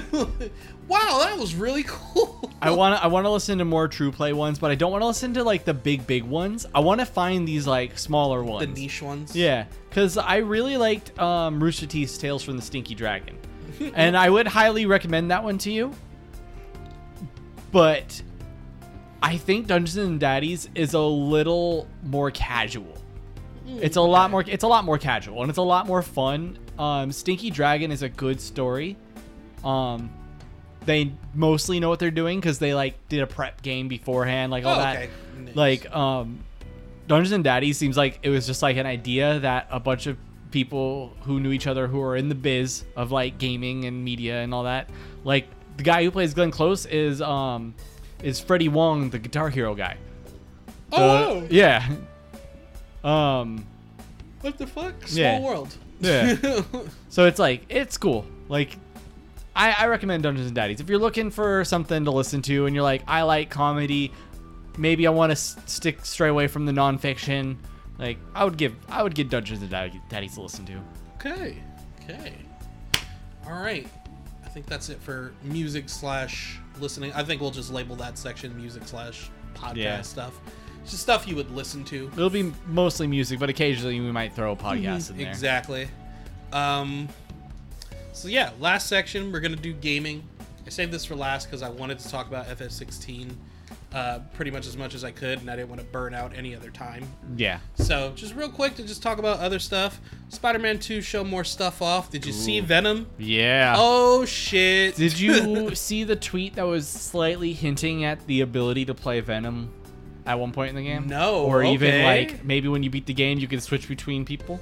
That's cool. That's cool as fuck. That Hold on very now. cool. That would that would Spider-Man 2 might be heavy game of the year right there. man. Hell yeah. Heavy game of the year. I want to replay Spider-Man One, and then I want to finally play Miles Morales. Just When so I when I get the time, I'd never finished the first Spider-Man. same. I played a lot of it, but I haven't finished it. I got to the Sinister Six, stopped playing, picked it back up, and was like, "Oh, the city's in chaos, and I don't remember how to play." I'm eventually gonna play it. It's gonna be one of those times where I'm just like, I have a pocket where like nothing Yeah. new is interesting me enough to buy it. I'll be like, okay, cool, I'm gonna play Spider Man. Yeah. And I'll just play through like Spider Man, all the DLC, Miles Morales, and then Spider Man Two. yeah, And I'll just, I know I'll get to it eventually, and I'll just binge through it because it it looks sick. Uh, we know Rebirth is either coming out late this year or early 2024, or something like that, because they said winter. So Yeah. that could that could be early 2024, which I probably am leaning more towards. Um, and then I'm still playing through Trails. I I finished 16, so I was gonna go back to Trails, and then I realized I was like, I never finished my Mass Effect run through of the Legendary Edition because a bunch of games were coming out, and I was doing a FemShep playthrough, and I hadn't never played through the game as like a female Shepard, so I'm like, let me finish that. I'm almost Nice. done. I just gotta run through like three more main story missions, and I'm done with all three games pretty much. So I'm gonna do that, and then I'll go to Trails uh, to Azure, which is the second Crossbell game. Finally finish that. Then I can catch up on the latest t- translated game, the latest localized one, Trails into Reverie. Because that looks fun. I just know Azure is going to take me a minute to get through because just like with uh, Zero, it's it's only in Japanese, so I have to read everything. There's a lot of text, a lot of talking in Trails games yeah. like a lot. And it's a blessing and a curse and i don't mind it but sometimes i'm just like holy fuck they are talking a lot. But yeah pretty much once once that happens that i can get into reverie it'll be dubbed. So they'll still be talking a lot but at least i can listen instead of having to strain my eyes on text the whole time. Yeah. I find that gets like way more exhausting than just listening. Yeah, it really does. I'll just be like, oh my god, I'm just reading. they're still talking. they're still. I'd be like, cool. I got like two hours before I gotta go to sleep. I'll play Trails for a little bit, and I promise you, like half of that would be them talking. like, I was like, stop! I would play a section, get to a room, and they'd be like, let me hit you with a cutscene real quick. Oh my god! Let me finish the game. yeah, so I'm not even gonna try to 100% Azure. I'm just gonna get enough stuff to get good gear so I can play through it comfortably. But we not we not doing all that extra shit. Which Trails is also famous for having a lot of extra shit you can do. Yeah. but um main thing, main thing. Oh, Yakuza uh, is having two games, one this year, I believe, and one next. So we have Ishin, which is a, a little little little guide guidance side story about Yakuza's original protagonist, which I believe is going to link up and connect to Yakuza 8. So, like a dragon, infinite wealth, which stars my boy Ichiban Kasuga. Uh, there was a trailer that got shown at like a Xbox game showcase. It was while I was on my honeymoon. It was literally the day after the wedding. Um, and I saw the trailer, and the cool part about the trailer is Ichiban. It, it starts with Ichiban waking up on a beach, and he gets up and he's naked. So the whole time, like there's stuff in the scene like blocking his junk. And then he's like walking around. He's confused, and the and it, it's in Japanese. It's the sub. It's not the dub. But that worked out a lot. That works out perfectly. Uh, I I played seven dubbed. By the way, I don't care. Judge me. I, the dub was fine. It was solid. It's not the olden days where dubs are not very good. Yeah. Um, but uh, he's walking around and he's confused. He doesn't know how he got there. But then, like, some lady on the beach looks up and sees him, and it's like a blonde chick, and she's speaking English. So he's washed up somewhere in America, but he doesn't know how he got there. Oh shit. so I'm just like, hey, yo, what just happened? so I'm I'm really curious of how uh, the story of Infinite Wealth is going to play out. I don't know anything else. I haven't. I've chosen not to like research anything deeper into it. I kind of want to be surprised because when I played Like a Dragon, I didn't know much about it, so I went in mostly blind, and I absolutely adored it. That is one of my favorite games. It's it's a great RPG. It's a great turn-based RPG, by the way, too. So f- to all the Final Fantasy guys who were mad 16 wasn't turn-based, there's turn-based games out there, bro. So that that leads me to the the big the big chunky one.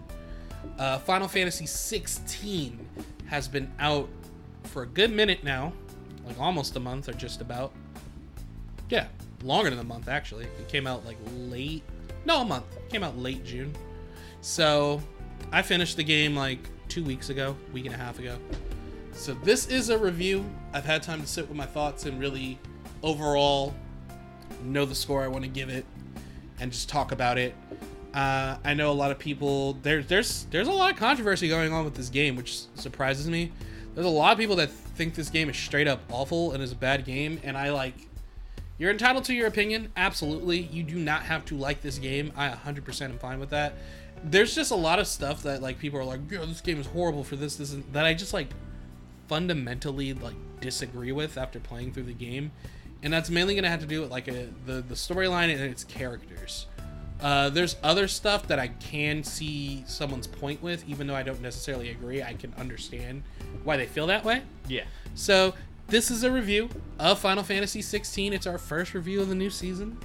Official, official, official. Uh, so we're gonna rank it like we did with the 40 ounce grading scale. I won't go over the scores. I'll just give the overall number at the end. But I will talk about each aspect from my least favorite, like the weakest I consider, to the strongest. So let's get into it. Final Fantasy 16 is an action RPG uh, that came out early, uh, June. Been out for a month. I played through it. Let's talk about it. So, my least favorite aspect of Final Fantasy 16. Stay with me now. Okay. Okay. Least favorite aspect gameplay. Interesting. Interesting. It is not bad at all. It's pretty good. There had to be a least favorite. And there's there's a lot of reasons why it's least favorite. a lot of aspects. When I talk about gameplay, I'm talking about combat. I'm talking about how you traverse around and interact with the world. I'm talking about side quests. Does UI like fit in here too? UI. Okay. All of that. All of that is a bundle. Now, the reason let's let's talk about things I like. Uh, the person that did the, the the combat direction for this game, a lot of the action, as uh, works on Devil May Cry games. Oh, okay. So you're gonna get that kind of flavor yeah. for the A lot of action combat. A lot of spinning around, doing crazy shit with your abilities, comboing it up. Um, Looking like demons. now, positive, very easy to pick up and play. You can do some stylish stuff. Uh, you get skill trees throughout the game uh, as you progress through the plot because there's story reasons. We'll talk about the story once we get to the section for the story. But uh, you get more skill trees to do more abilities. You can mix and match abilities as you put skill points into them. Skill points aren't given on level up. You get a per, you get an amount of skill points after you finish every battle, whether that be just roaming around in the wild, whether it be a main combat scenario, what have you. You'll get points for that. So when you get enough ability points to unlock a skill in this tree, you can unlock it, you can upgrade it, or you can master it. So when you get a tree, let's say you can equip up to three skill trees at a time. So you, the first one you get is the Phoenix, and then let's say you have like Titan and you have Garuda. Uh, these are three skill trees. They're all based on summon stuff. Again, we'll get into that when we get to the plot. So each tree will have like what's called an iconic feat. So while you have that tree, that skill tree equipped to you, like activated and selected, you press. Um, it's a PlayStation controller. You're gonna press circle. You're gonna activate your iconic feat. I always get Xbox and PlayStation mixed up. This is only on like PS5, but even still, I've been playing games on all three consoles recently. Um, you press circle and you do your iconic feat. So Phoenix, for example, you can teleport, like you can dash forward and like teleport to gain a lot of distance and keep up with an opponent or get out of the way of stuff a lot easier. Garuda, it's called Deadly Embrace. So you have like Garuda's claw come out and like grab an opponent and drag them in. If it's a heavier opponent, someone that's not going to be knocked down normally, it'll propel you into the air by grabbing them and pushing off of them. Okay. But if they're staggered and they're off balance, you can grab them and then you'll knock them down so they'll be stunned longer. Stuff like that. So that's your iconic feat comes automatically, and then you'll usually get like one or two abilities automatically unlocked in your skill tree. An additional ability can be unlocked, and an ultimate attack can be unlocked on those skill trees by spending skill points.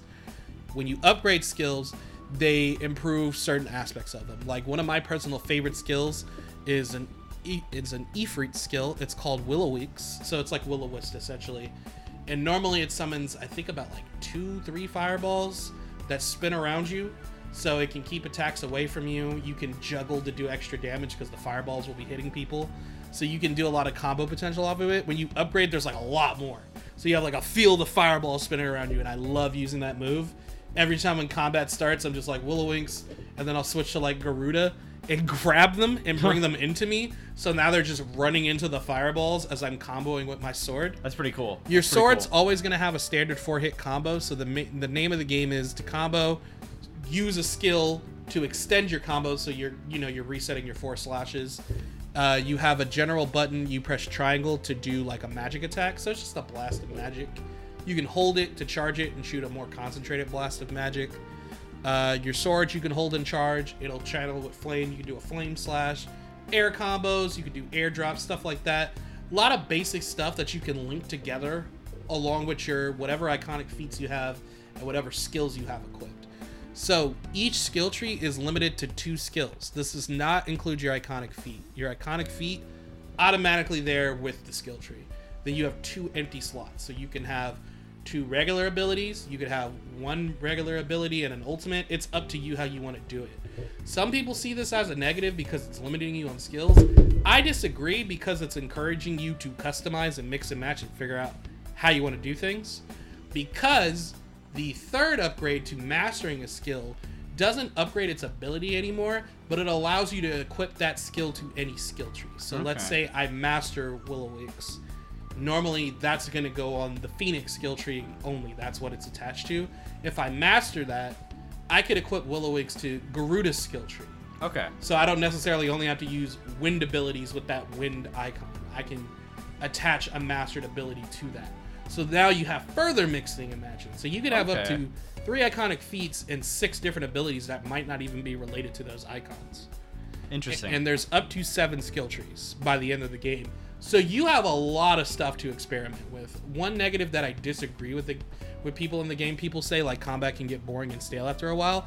I feel like that's because you're limiting your own creativity throughout the whole. I can see how it gets stale if you're using the same three skill trees the whole game, but that seems more like a you problem because you can Yeah. switch stuff out. Once you get OP, switch things out to make it harder. And have more Also, fun. best part about the skill trees is you can refund skill points from trees, reset whole trees, no penalty. Oh. Anytime you want. Let's say like, oh, I don't want to use this tree anymore. I need points to upgrade this ability, and I don't really use these abilities much. You can refund those points back, no penalty. Anytime you feel like. That's nice. You can always readjust your. So there is no excuse to not experiment because you have plenty of time to experiment. Another bonus, there's something within like the gameplay that leads you to be able to cli- uh, Clive to do like challenge modes, so you can replay levels as if they were arcade levels for higher scores, or you can even go to a training mode essentially that lets you like summon different enemies to train with. You can have their AI on or off and you can like set like cooldown times and other things. So you can test out skills if you want test out different combos. It encourages you to experiment with the combo Okay. with the combat. It encourages you to get good at the combat. Maybe you're not necessarily good with action combat. You have plenty of time to practice without worrying about being killed every time you go out into the wild. You can go to training mode and practice to your heart's content. So there's not a lot of I I disagree with the fact that people say it gets boring because as you're playing through the game, you're unlocking more skill trees and you're unlocking more skills. You can reset skill points to use it for other skills anytime you feel like, and you can create whatever kind of combinations you want.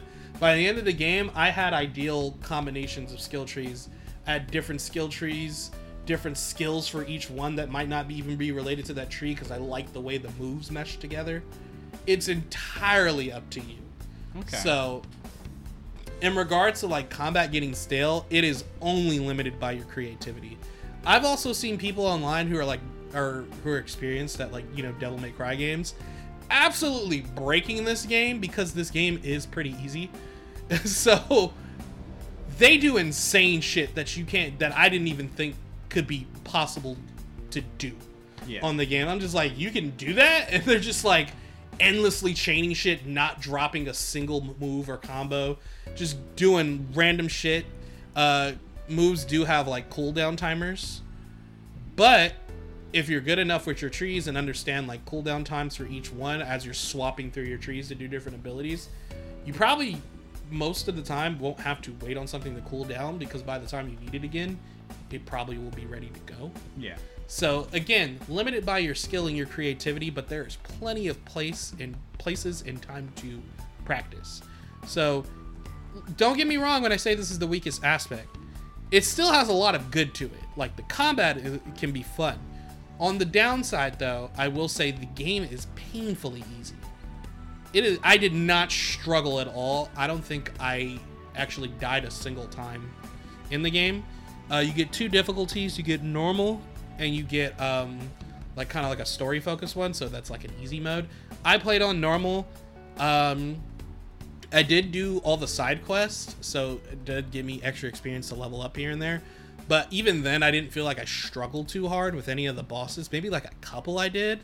They were giving me a hard time, but other than that, like it's it wasn't super hard. Like I said, I never died.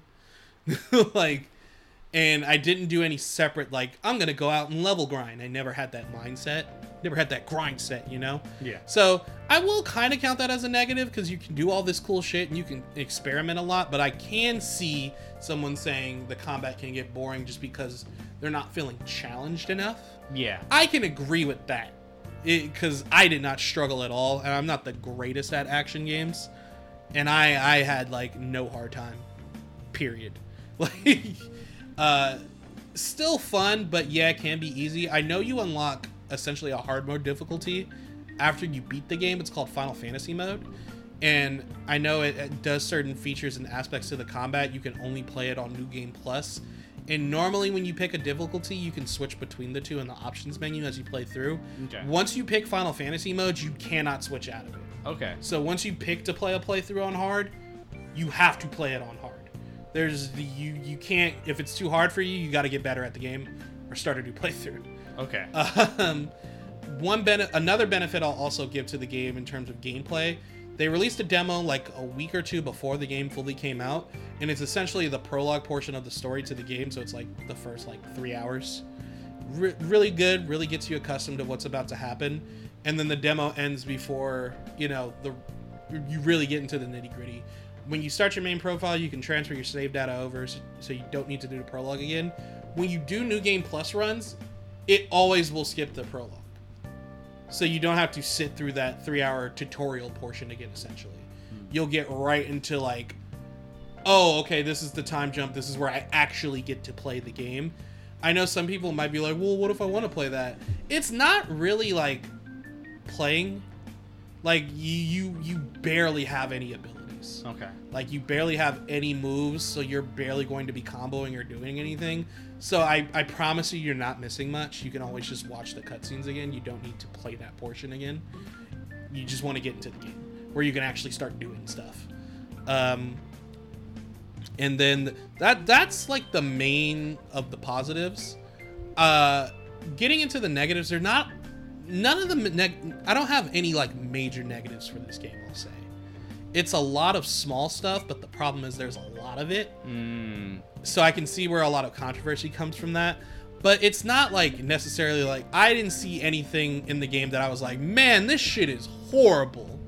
Wow. I'll just be like, eh, that's kind of weird. yeah. Hmm. So, one of the weakest points for the gameplay aspect, and I, I count side quests for this because this is stuff you don't mandatory is not mandatory. You don't have to do it. So I count it as gameplay because it's extra stuff you can do, you can play in the game. Uh, side quests, for the most part, are kind of boring. They're kind of really dry and boring in terms of what you have to do. It's a lot of like fetch questy stuff or like slay these monster things. So that kind of sucks. Uh, the team that worked on Final Fantasy 16 is the same team that works on 14, so a lot of that kind of bleed that MMOS stuff kind of bleeds over. They make up for it in other aspects, but I'll have to talk about those aspects separately. I'm purely talking about gameplay. I will say, uh, just kind of like as a precursor to when we get to that stuff, the benefit of doing side quests and why I ended up doing, I did every side quest in this game Okay. even though a lot of them are boring. There's like 76 side quests, and I want to say like maybe like 10 of them were fun, kind of. The rest of them, it's not like oh such a slog, but I'm like yeah, this is kind of boring. Yeah. I ain't gonna lie. Uh, it does benefit with interacting in terms of gameplay because it does kind of make the world feel more alive when you interact with the side quests, and that has a lot to do with like story stuff. Okay. So I'll get to that, but when you when you do the side quests, they can be boring, but like the lore benefits and the story benefits and getting to know people, it does open up the world. It is refreshing, and it does have benefits to your gameplay. Certain side quests do. Uh, there's like a certain side quest chain that you can use, and every time you finish one on it, as you play throughout the game, it expands your inventory space. You do not have inventory space to have 99 potions and 99 high potions because this is an action art RPG. So you could just spam using potions all the time. You're not taking turns. So I get why they limit you to a certain amount. But if you do these quests, it expands your bag space. So now, let's say at the start of the game, I believe you can only have like four potions and like two high potions. But I got an upgrade, so then it was like, oh, you can carry six potions and three high potions. Oh, now you can carry this many potions and this many high potions. So if you want more potions, if you really need them, especially you'll probably need them in Final Fantasy mode, you want to do those side quests to max out your bag space Yeah. you can upgrade there's certain side quests that'll upgrade the potency of potions so potions will heal more hp uh, stone skin tonics that increase like your durability and defense will last longer. Stuff like that. There's side quests that'll let you get more weapon schematics so you can make better weapons like stronger gear. There's uh, a side quest. You have a chocobo. Spoiler you have a chocobo. Uh, it's a white chocobo. Her name is ambrosia. And in the Of course prologue in the prologue she protects you from an attack and her eye gets fucked up and you don't know if she survived or not through the prologue. I'll get to that in the story but there's a side quest you do where you end up finding ambrosia and you get to ride chocobos. I was like, W game, you get chocobos. That's cool that it's a side quest too. It's like you might not even get to this. Yeah, you might miss the fact that you can get ambrosia.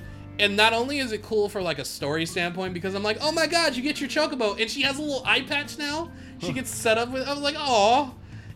But you can call her to traverse the map, and you're and she was guarding like a group of chocobos and protecting them from monsters, and they were fighting monsters off to help chocobos in the area. So every time you call her, your party will also get chocobos because of her little group. So you're just riding on chocobos. If you need to get across like a map faster, boom, that'll that'll help you. You'll That's traverse cool. a lot faster than just walking, especially if it's a point you can't fast travel to. So I was like, see, there's like benefits to doing the side quests that are worth it overall, but the actual like objectives in the side quests are really boring. And I mentioned weapon crafting. That's another thing. Uh, and overall, the RPG elements, uh, besides like skill tree stuff, it doesn't. It feels more like an RPG light kind of game Mm, Okay. rather than just like an RPG. So I can see why a lot of people who are more into like the turn-based RPG aspects of Final Fantasy are like bummed out about this. I will say though, to say like this isn't a real Final Fantasy game is the dumbest shit I've ever heard. You know how you know it's a Final Fantasy game? It has Final Fantasy in the title. You cannot Yeah. like you have the right to dislike a Final Fantasy game because you don't like gameplay aspects of it or the story or the combat or something. You can say I don't like this Final Fantasy game because it's not my style. But we're not gonna sit here and be like, "This is really a fun fit." Shut Yeah. up. They're all they all have their own unique style. You sound like the niggas everything. that say Final Fantasy 14 isn't a real Final Fantasy game because it's an MMO, even though it's one of the highest selling games of all time. Probably one of the best online experiences for an MMO with like a currently huge player base, getting constant expansions. I believe they just did an announcement for their new expansion today.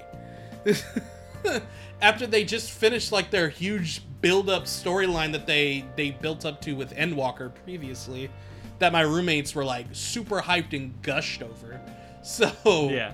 to say that FF14 isn't a real Final Fantasy, you sound salty and sad. Grow up. Um, the same thing with 16.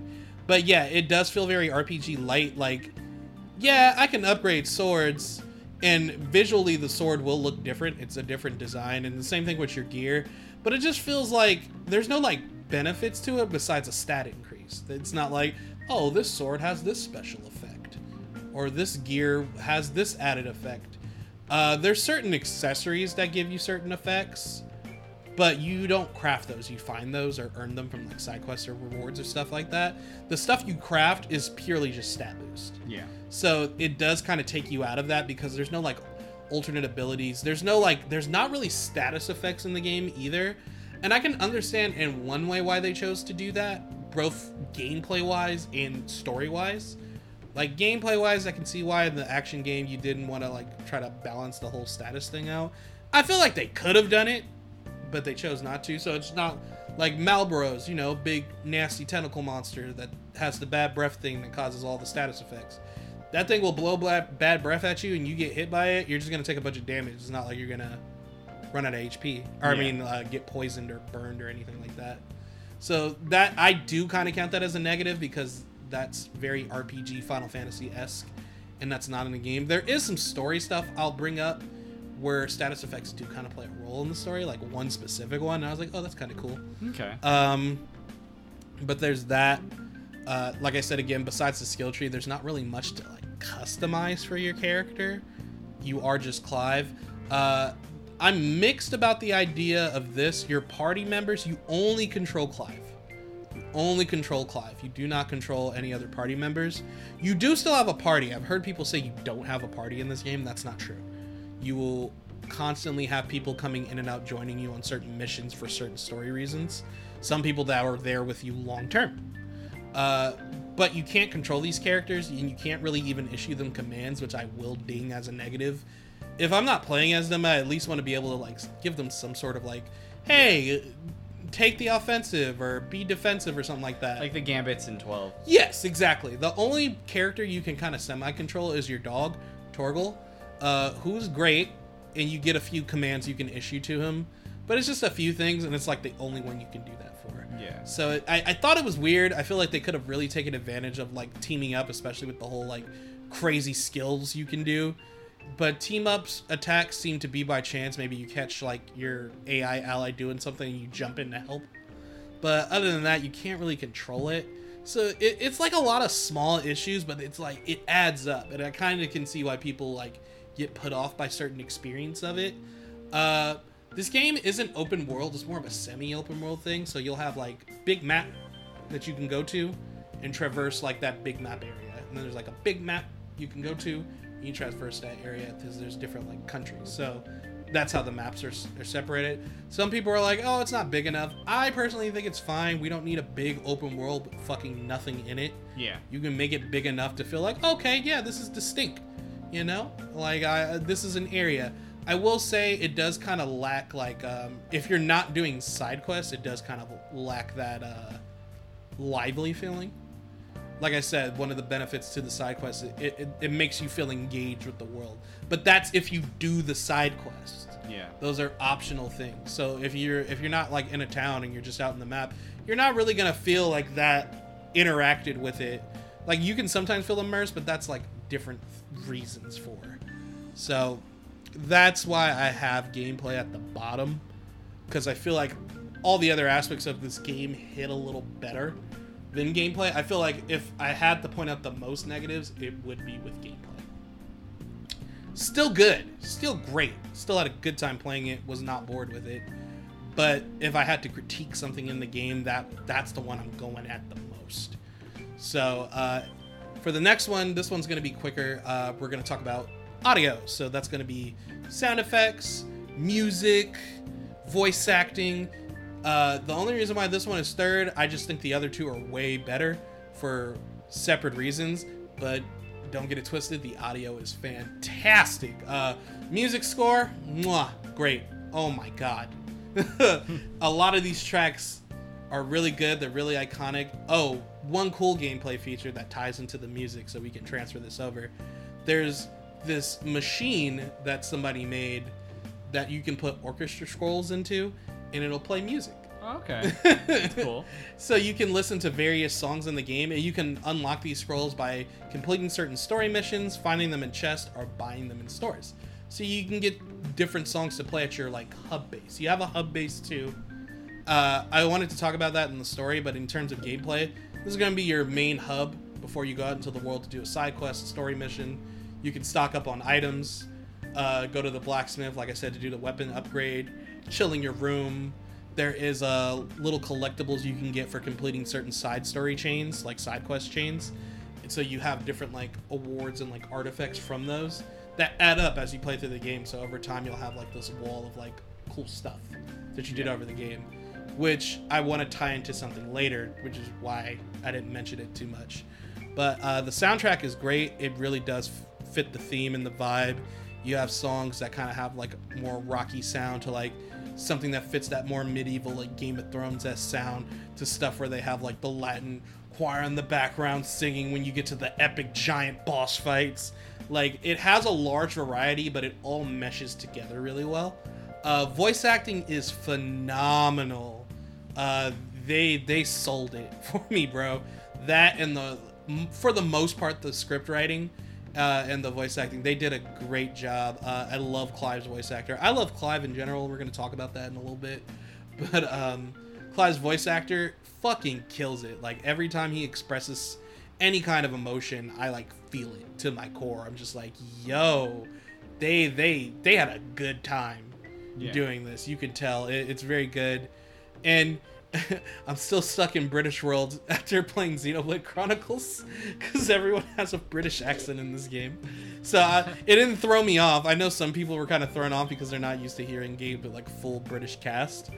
But recently I have been because I played through fucking three Xenoblade games and three expansions. Yeah. so I'm like, yeah, this is par for the course for me. but uh, yeah, they do a good job. Um, sound effects, you know, that's something you're probably not going to be paying attention to a lot. It's kind of just going to mesh in with the game. But I consider that a good thing. I don't want the sound effects to stand. I want it to feel natural. if I'm not questioning how something sounds, you probably did a good job with it. Yeah. like, I'm not like, oh fuck, it sound like that. That was weird. It's just uh, when I'm in the battle, I want to be immersed in the battle, and part of that is the sound effects, like the sword slashing into somebody, magic blowing up on somebody's face when you use a certain ability, how that sounds. And I never really questioned it. It just fit really well. Like uh, Titan skill tree, uh, his icon ability is like Titan block. So you can put up a shield made of like stone and earth and it blocks off damage. But if you essentially do like a perfect block, like a perfectly timed block, he'll the move will parry off of them and you'll counter. Okay. And like the sound of doing that parry is so perfect that that that sound cue of that just like boom, like oh you fucked up. Yeah. Bow. Just, like it, it all works and meshes together really well. The music, while like really powerful, it doesn't overwhelm any of the scenes. It's not like whoa this is way too loud. It's like the volume is put where it's necessary. Like, yeah, this needs to be this loud because we're in the middle of this giant boss fight and these things are screaming at the top of their lungs. Yeah, get that orchestra pumping that that voice up, you know, get the get the choir singing. Uh, but if they're having a dialogue and like a cutscene in the middle of the boss fight, the music gets to like a point in like the song. It's not like the volume lowers. It's like the song kind of has like that interlude or that break in the middle of it before it gets back into the battle and then it ramps up again. So they they balance everything really well. I don't have a lot of negatives to say about the music. Um, besides, I guess my one thing I guess is um, it's similar to how I felt about uh, Legends Arceus, where like Pokemon is one of the best things about Pokemon, even if you don't like a lot of the games, like modern games, music usually always fucking hits. Yeah. The the soundtracks are always just great. Uh, my only criticism of Arceus when I was playing it is like there's a lot of more like ambient sounds, and I get it because you're in like that open environment, and you're like sneaking up on a Pokemon.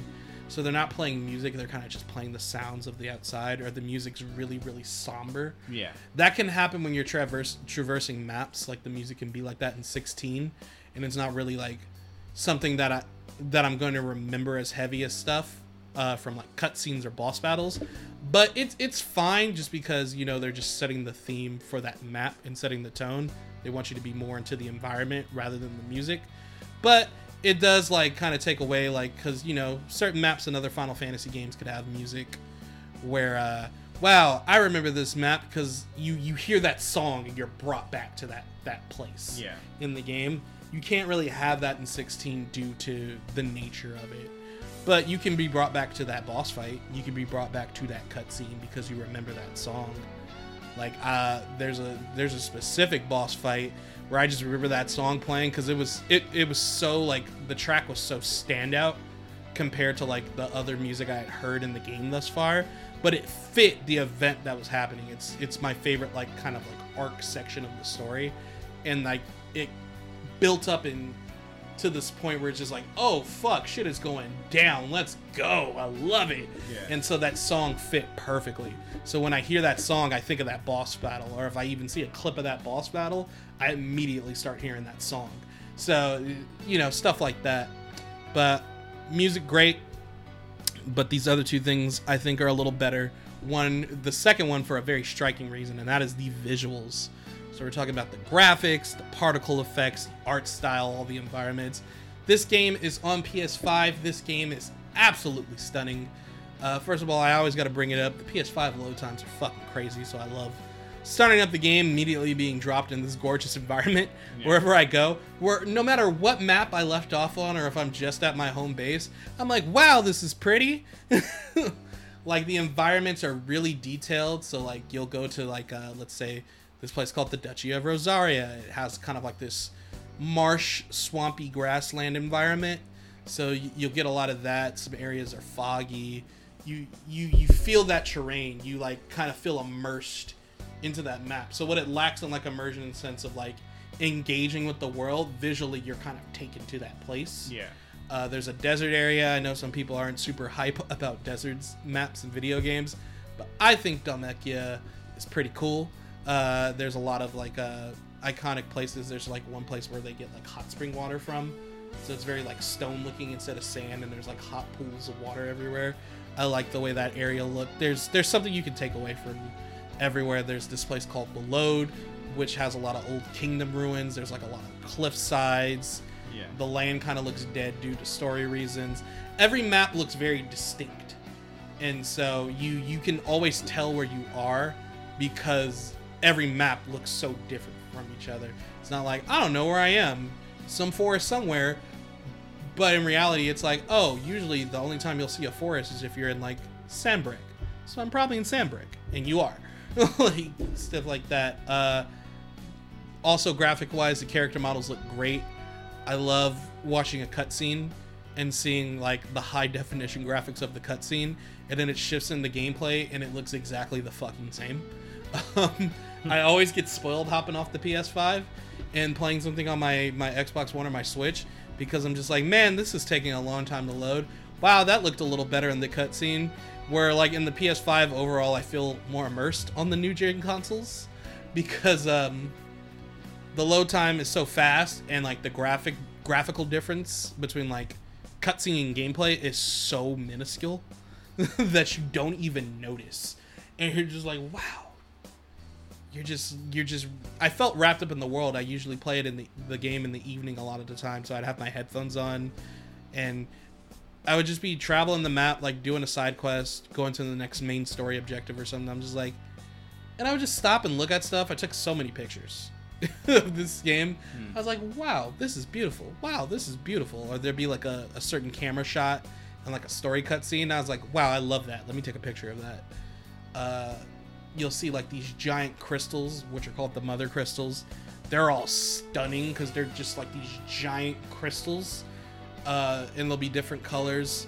And like one of them i believe they're uh Sanbreque's. It's called like drake's head. It's like this giant white mother crystal kind of looks like a mountainside.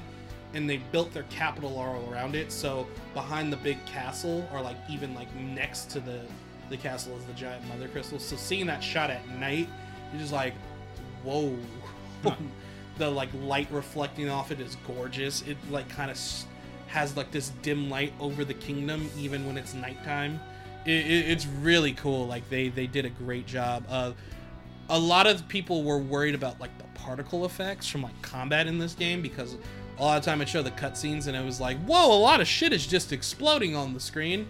I wonder if i'll be able to see what the hell i'm doing when i'm playing. I promise you while you're playing the game this is not this is not an issue I thought that was going to be an issue. There's going to be too much shit happening on screen at once to be worried, and so you'd be worried about it. That's usually like one of my bigger gripes with action RPG games like that. There's there's too much flashing of explosions and light, and so I can't see the cool thing because I'm just like, well, it just looks like everything's on fire. You can you can see what you're doing. I promise you. You'll you'll be able to see what you're doing. The only time like you might not be if, if you're doing like an ultimate attack, but at that point it's like, well, you're supposed to be looking at the ultimate attack, so it's not really hurting your experience overall. Uh, the game is gorgeous. I, I I believe even people with negative reviews, they would we all agree the game the game is stunning. like I, I showed Ryan some cutscenes from it, and I was like, and and one thing I didn't say, I'm just like, this is usually just how the game looks. This is even just like only cutscene. Like the cutscenes will look a little better because you know they're cutscenes, but it's like almost in the the same in-game engine. So there's not a big difference between gameplay and just like watching something. It, it's very seamless, and it gave me that same like ooh feeling as when I played Final Fantasy uh, VII remake, and I played that on the PS4, and I thought that looked great, especially when it transitioned from cutscene to gameplay. So this is like a step up. I'm just like holy fuck. so yeah, so game uh, graphics, visuals, number two.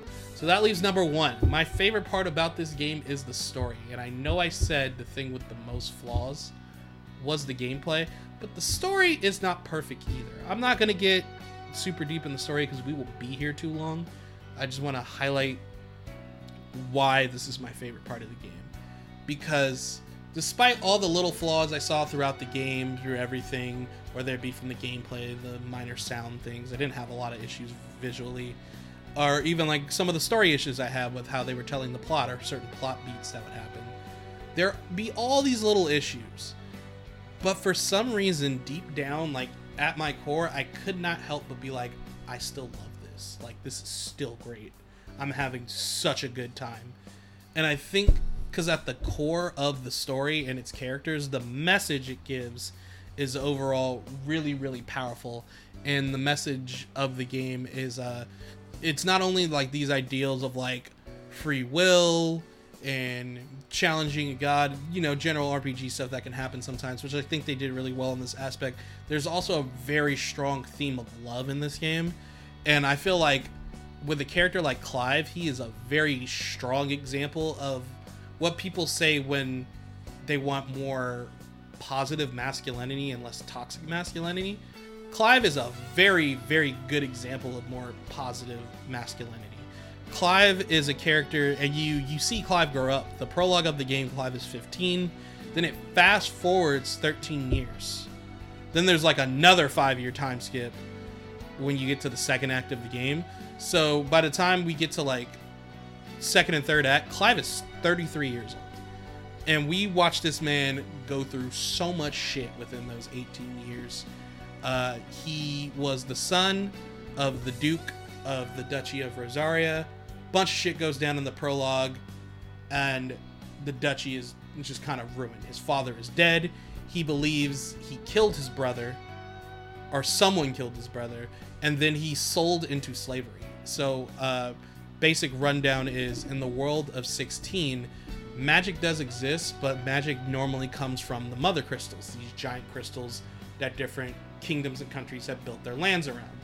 You take little bits of the mother crystal, you have a crystal in your hand, you can use that to use some magic. So you can light a fire, fill a bucket with water, dry your clothes with some wind. But those crystals have specific charge times. So once that charge runs out, you can't use that little bit of crystal anymore. So there's this worry that, you know, eventually they're to run the mother crystals dry. Uh, they're still huge, so they probably have plenty of time for that. But, you know, that's still a worry there are people in the world called bearers who are born with the ability to naturally use magic. They do not need crystals. So in the society of 16, a lot of well not even a lot. All bearers usually are made slaves. So they're made to use their magic to do the chores and stuff like that. So you don't have to use crystals as much. So it sustains the crystal thing. And there's a lot of story stuff and side quest stuff you can uh, find that show like you know, reasons why they did that to kind of keep society in check and like the lies that got the bearers into that point in the first place. But you know, they they use it because they're scared of the crystals running out. They want the crystals to last as long as possible. So bearers aren't even seen as people; they're seen as tools because that's what they're used for. They're used for chores. They're used to be slaves and house workers like that. And naturally, you would think, well, why don't the bearers just rebel? They can use magic because there's something called the Crystal's Curse.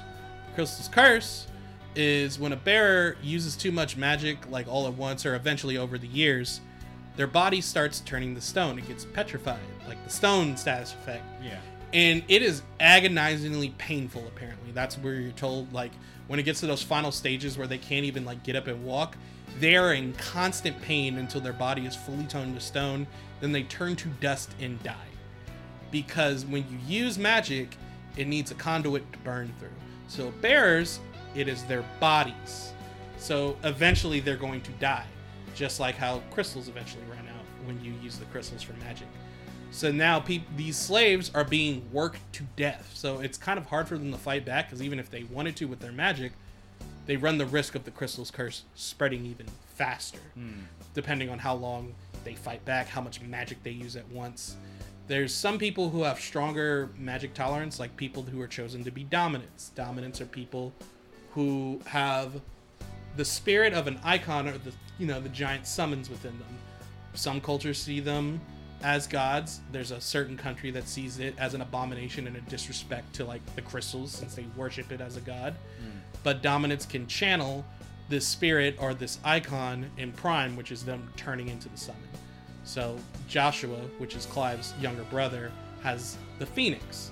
So he's seen as like, oh, you have the Phoenix, you're going to be the next Duke of Rosaria. Even though Clive is firstborn, Clive did not get the Phoenix. But um, you know that can eventually burn through your power too because you're using massive amounts of magic to prime. you might just last longer than a normal bearer.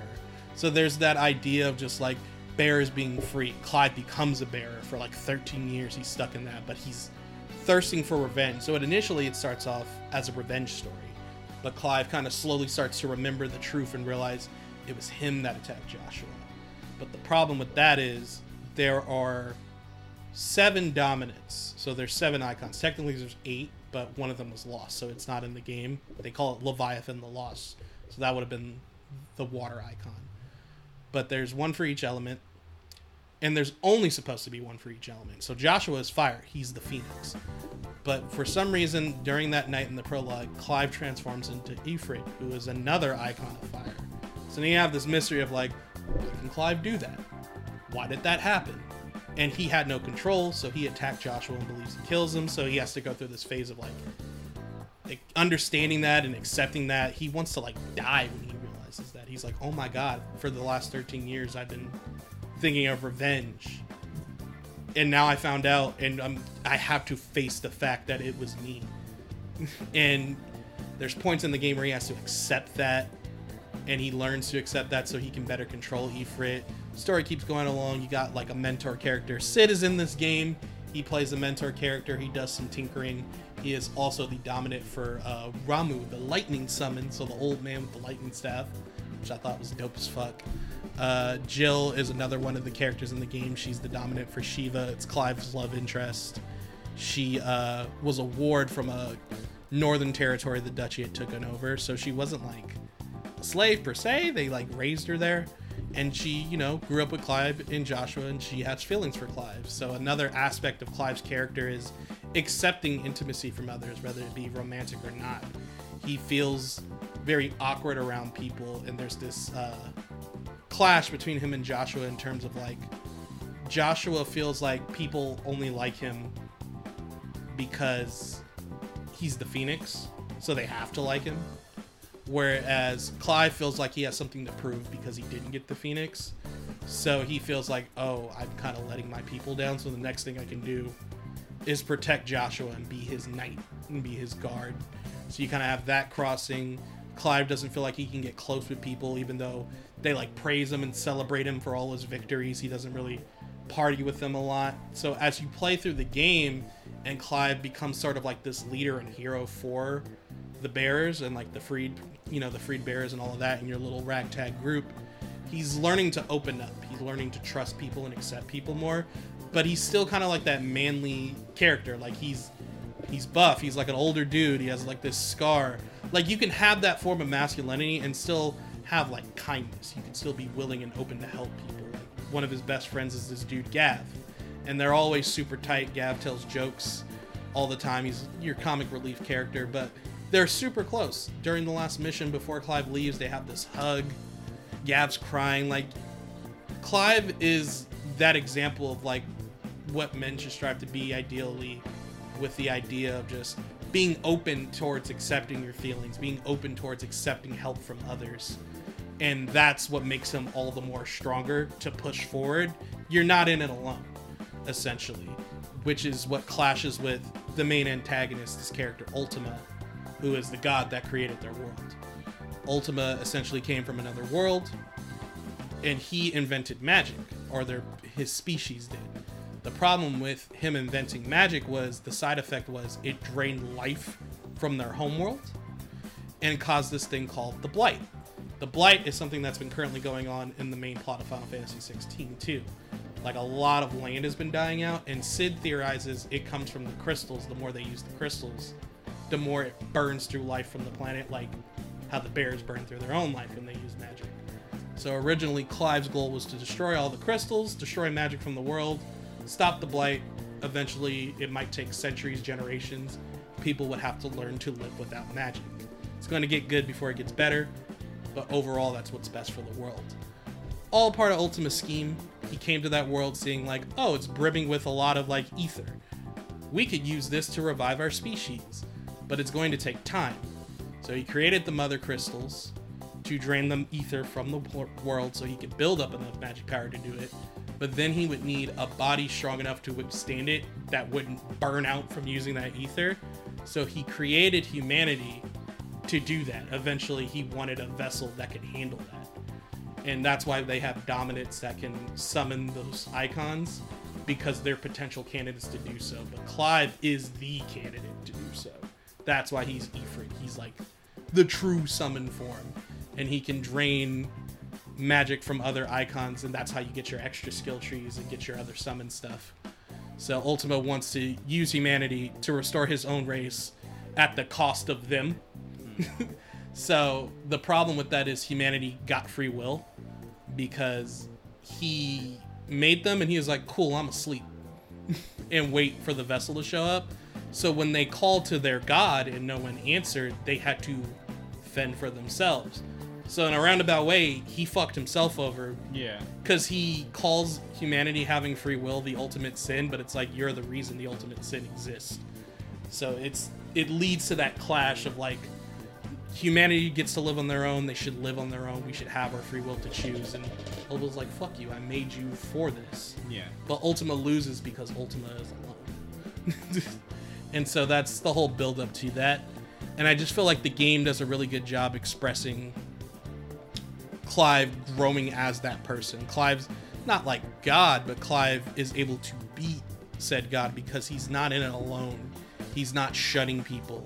He hears people, you know, in need and crying out for help, and Clive answers that call, which is why it does pay off to do the side quests because you are engaging with those people, you're helping those people, and it can affect you or it can affect even like the state of the world in certain smaller aspects. So now you have all these people who believe in you and have faith in you. You look at that wall of like artifacts you've gained from doing side quest storylines and you remember like this is when I helped these people. This is when I helped these people. And it benefits them not just for them but for the story overall and like the state of like certain events in the world.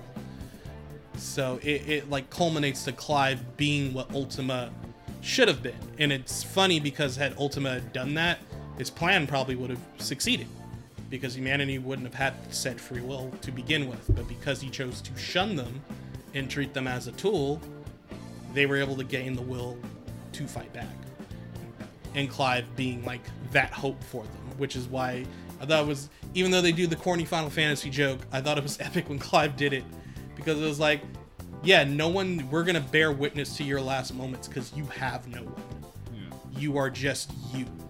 You're alone, and he Clive succeeds. so magic is destroyed from the world. It's Spoiler alert. I've been spoiling the game. Um, if Clive uh, lived or died, very ambiguous at the end of the game if he did or not. Uh, they do not outright say it. But after like credits roll, there's an endgame cutscene that I guess looks to be set way, way later in time, maybe centuries have passed, where these kids are getting wood for a fire for their mom, and instead of like casting some kind of magic to light the fire, he's using like a little flint rock. Yeah.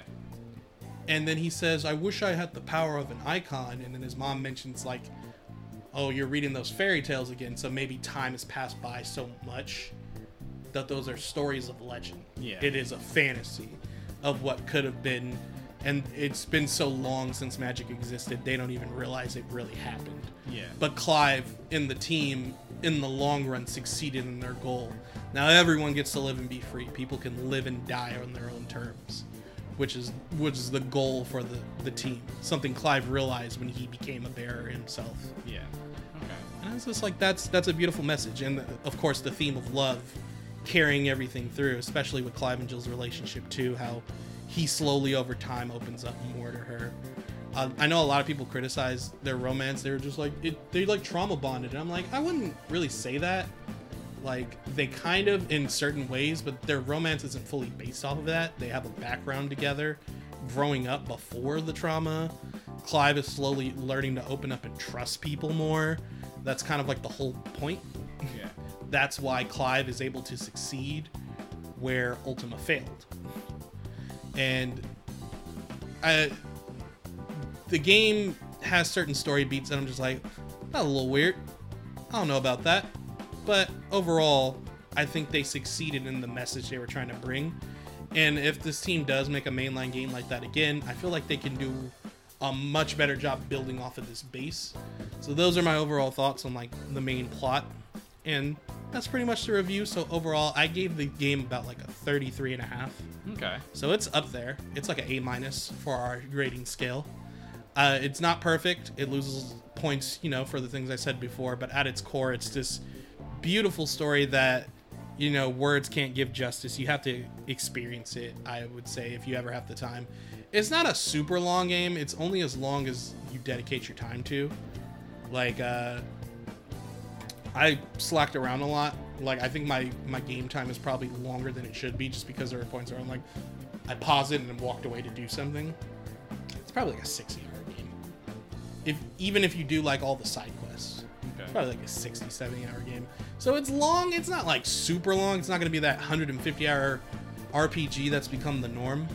So if you do have the shot to play it, you've been on the fence about it, I say give it a chance just for the story alone uh, and the characters. I think it was beautiful. I know some people are like, the characters feel like they don't have personality. I just disagree with that. Everyone had like this trait about them or these characters about them, these aspects that made them feel so real, especially when you interact with them. The more you interact with them, the more they feel like people because they have their own problems, their own issues. And you help them with that and they open up to you more, they express each other more. The bond, the feeling of togetherness that these people in your like hideaway have feels really strong by the end of the game if you've done everything. So, those are my thoughts. I wanted to really talk about the game just because I really, really enjoyed it. Again, some people might not like it. That is okay. That is perfectly fine. It's not a perfect game, but I think it just is a great story at the end of the day. And Clive, uh, in my top three protagonists in Final Fantasy, this is just like he he shot up there for me.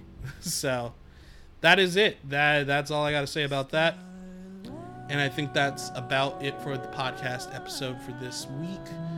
So, you know, catch us next time. What we'll be talking about, we don't know. We never know. We'll talk about it when we get there. Any final thoughts, Days? Nope. nope. Yeah, that was a long ass review. That's why I wanted to save it for last. Uh, but anywho, I have been Hiccup. I've been joined by Days. We are back at it again. Catch us every other Friday on here.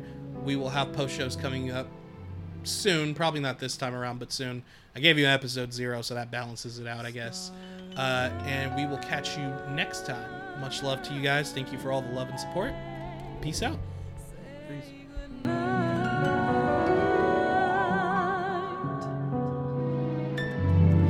I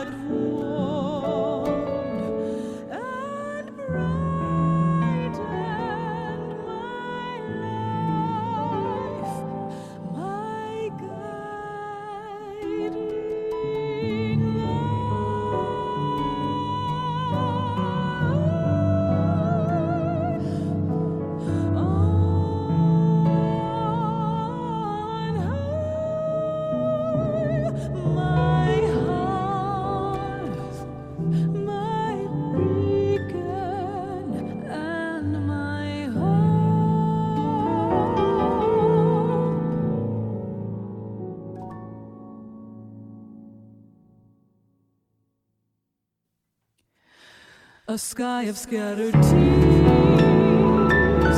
a thousand years.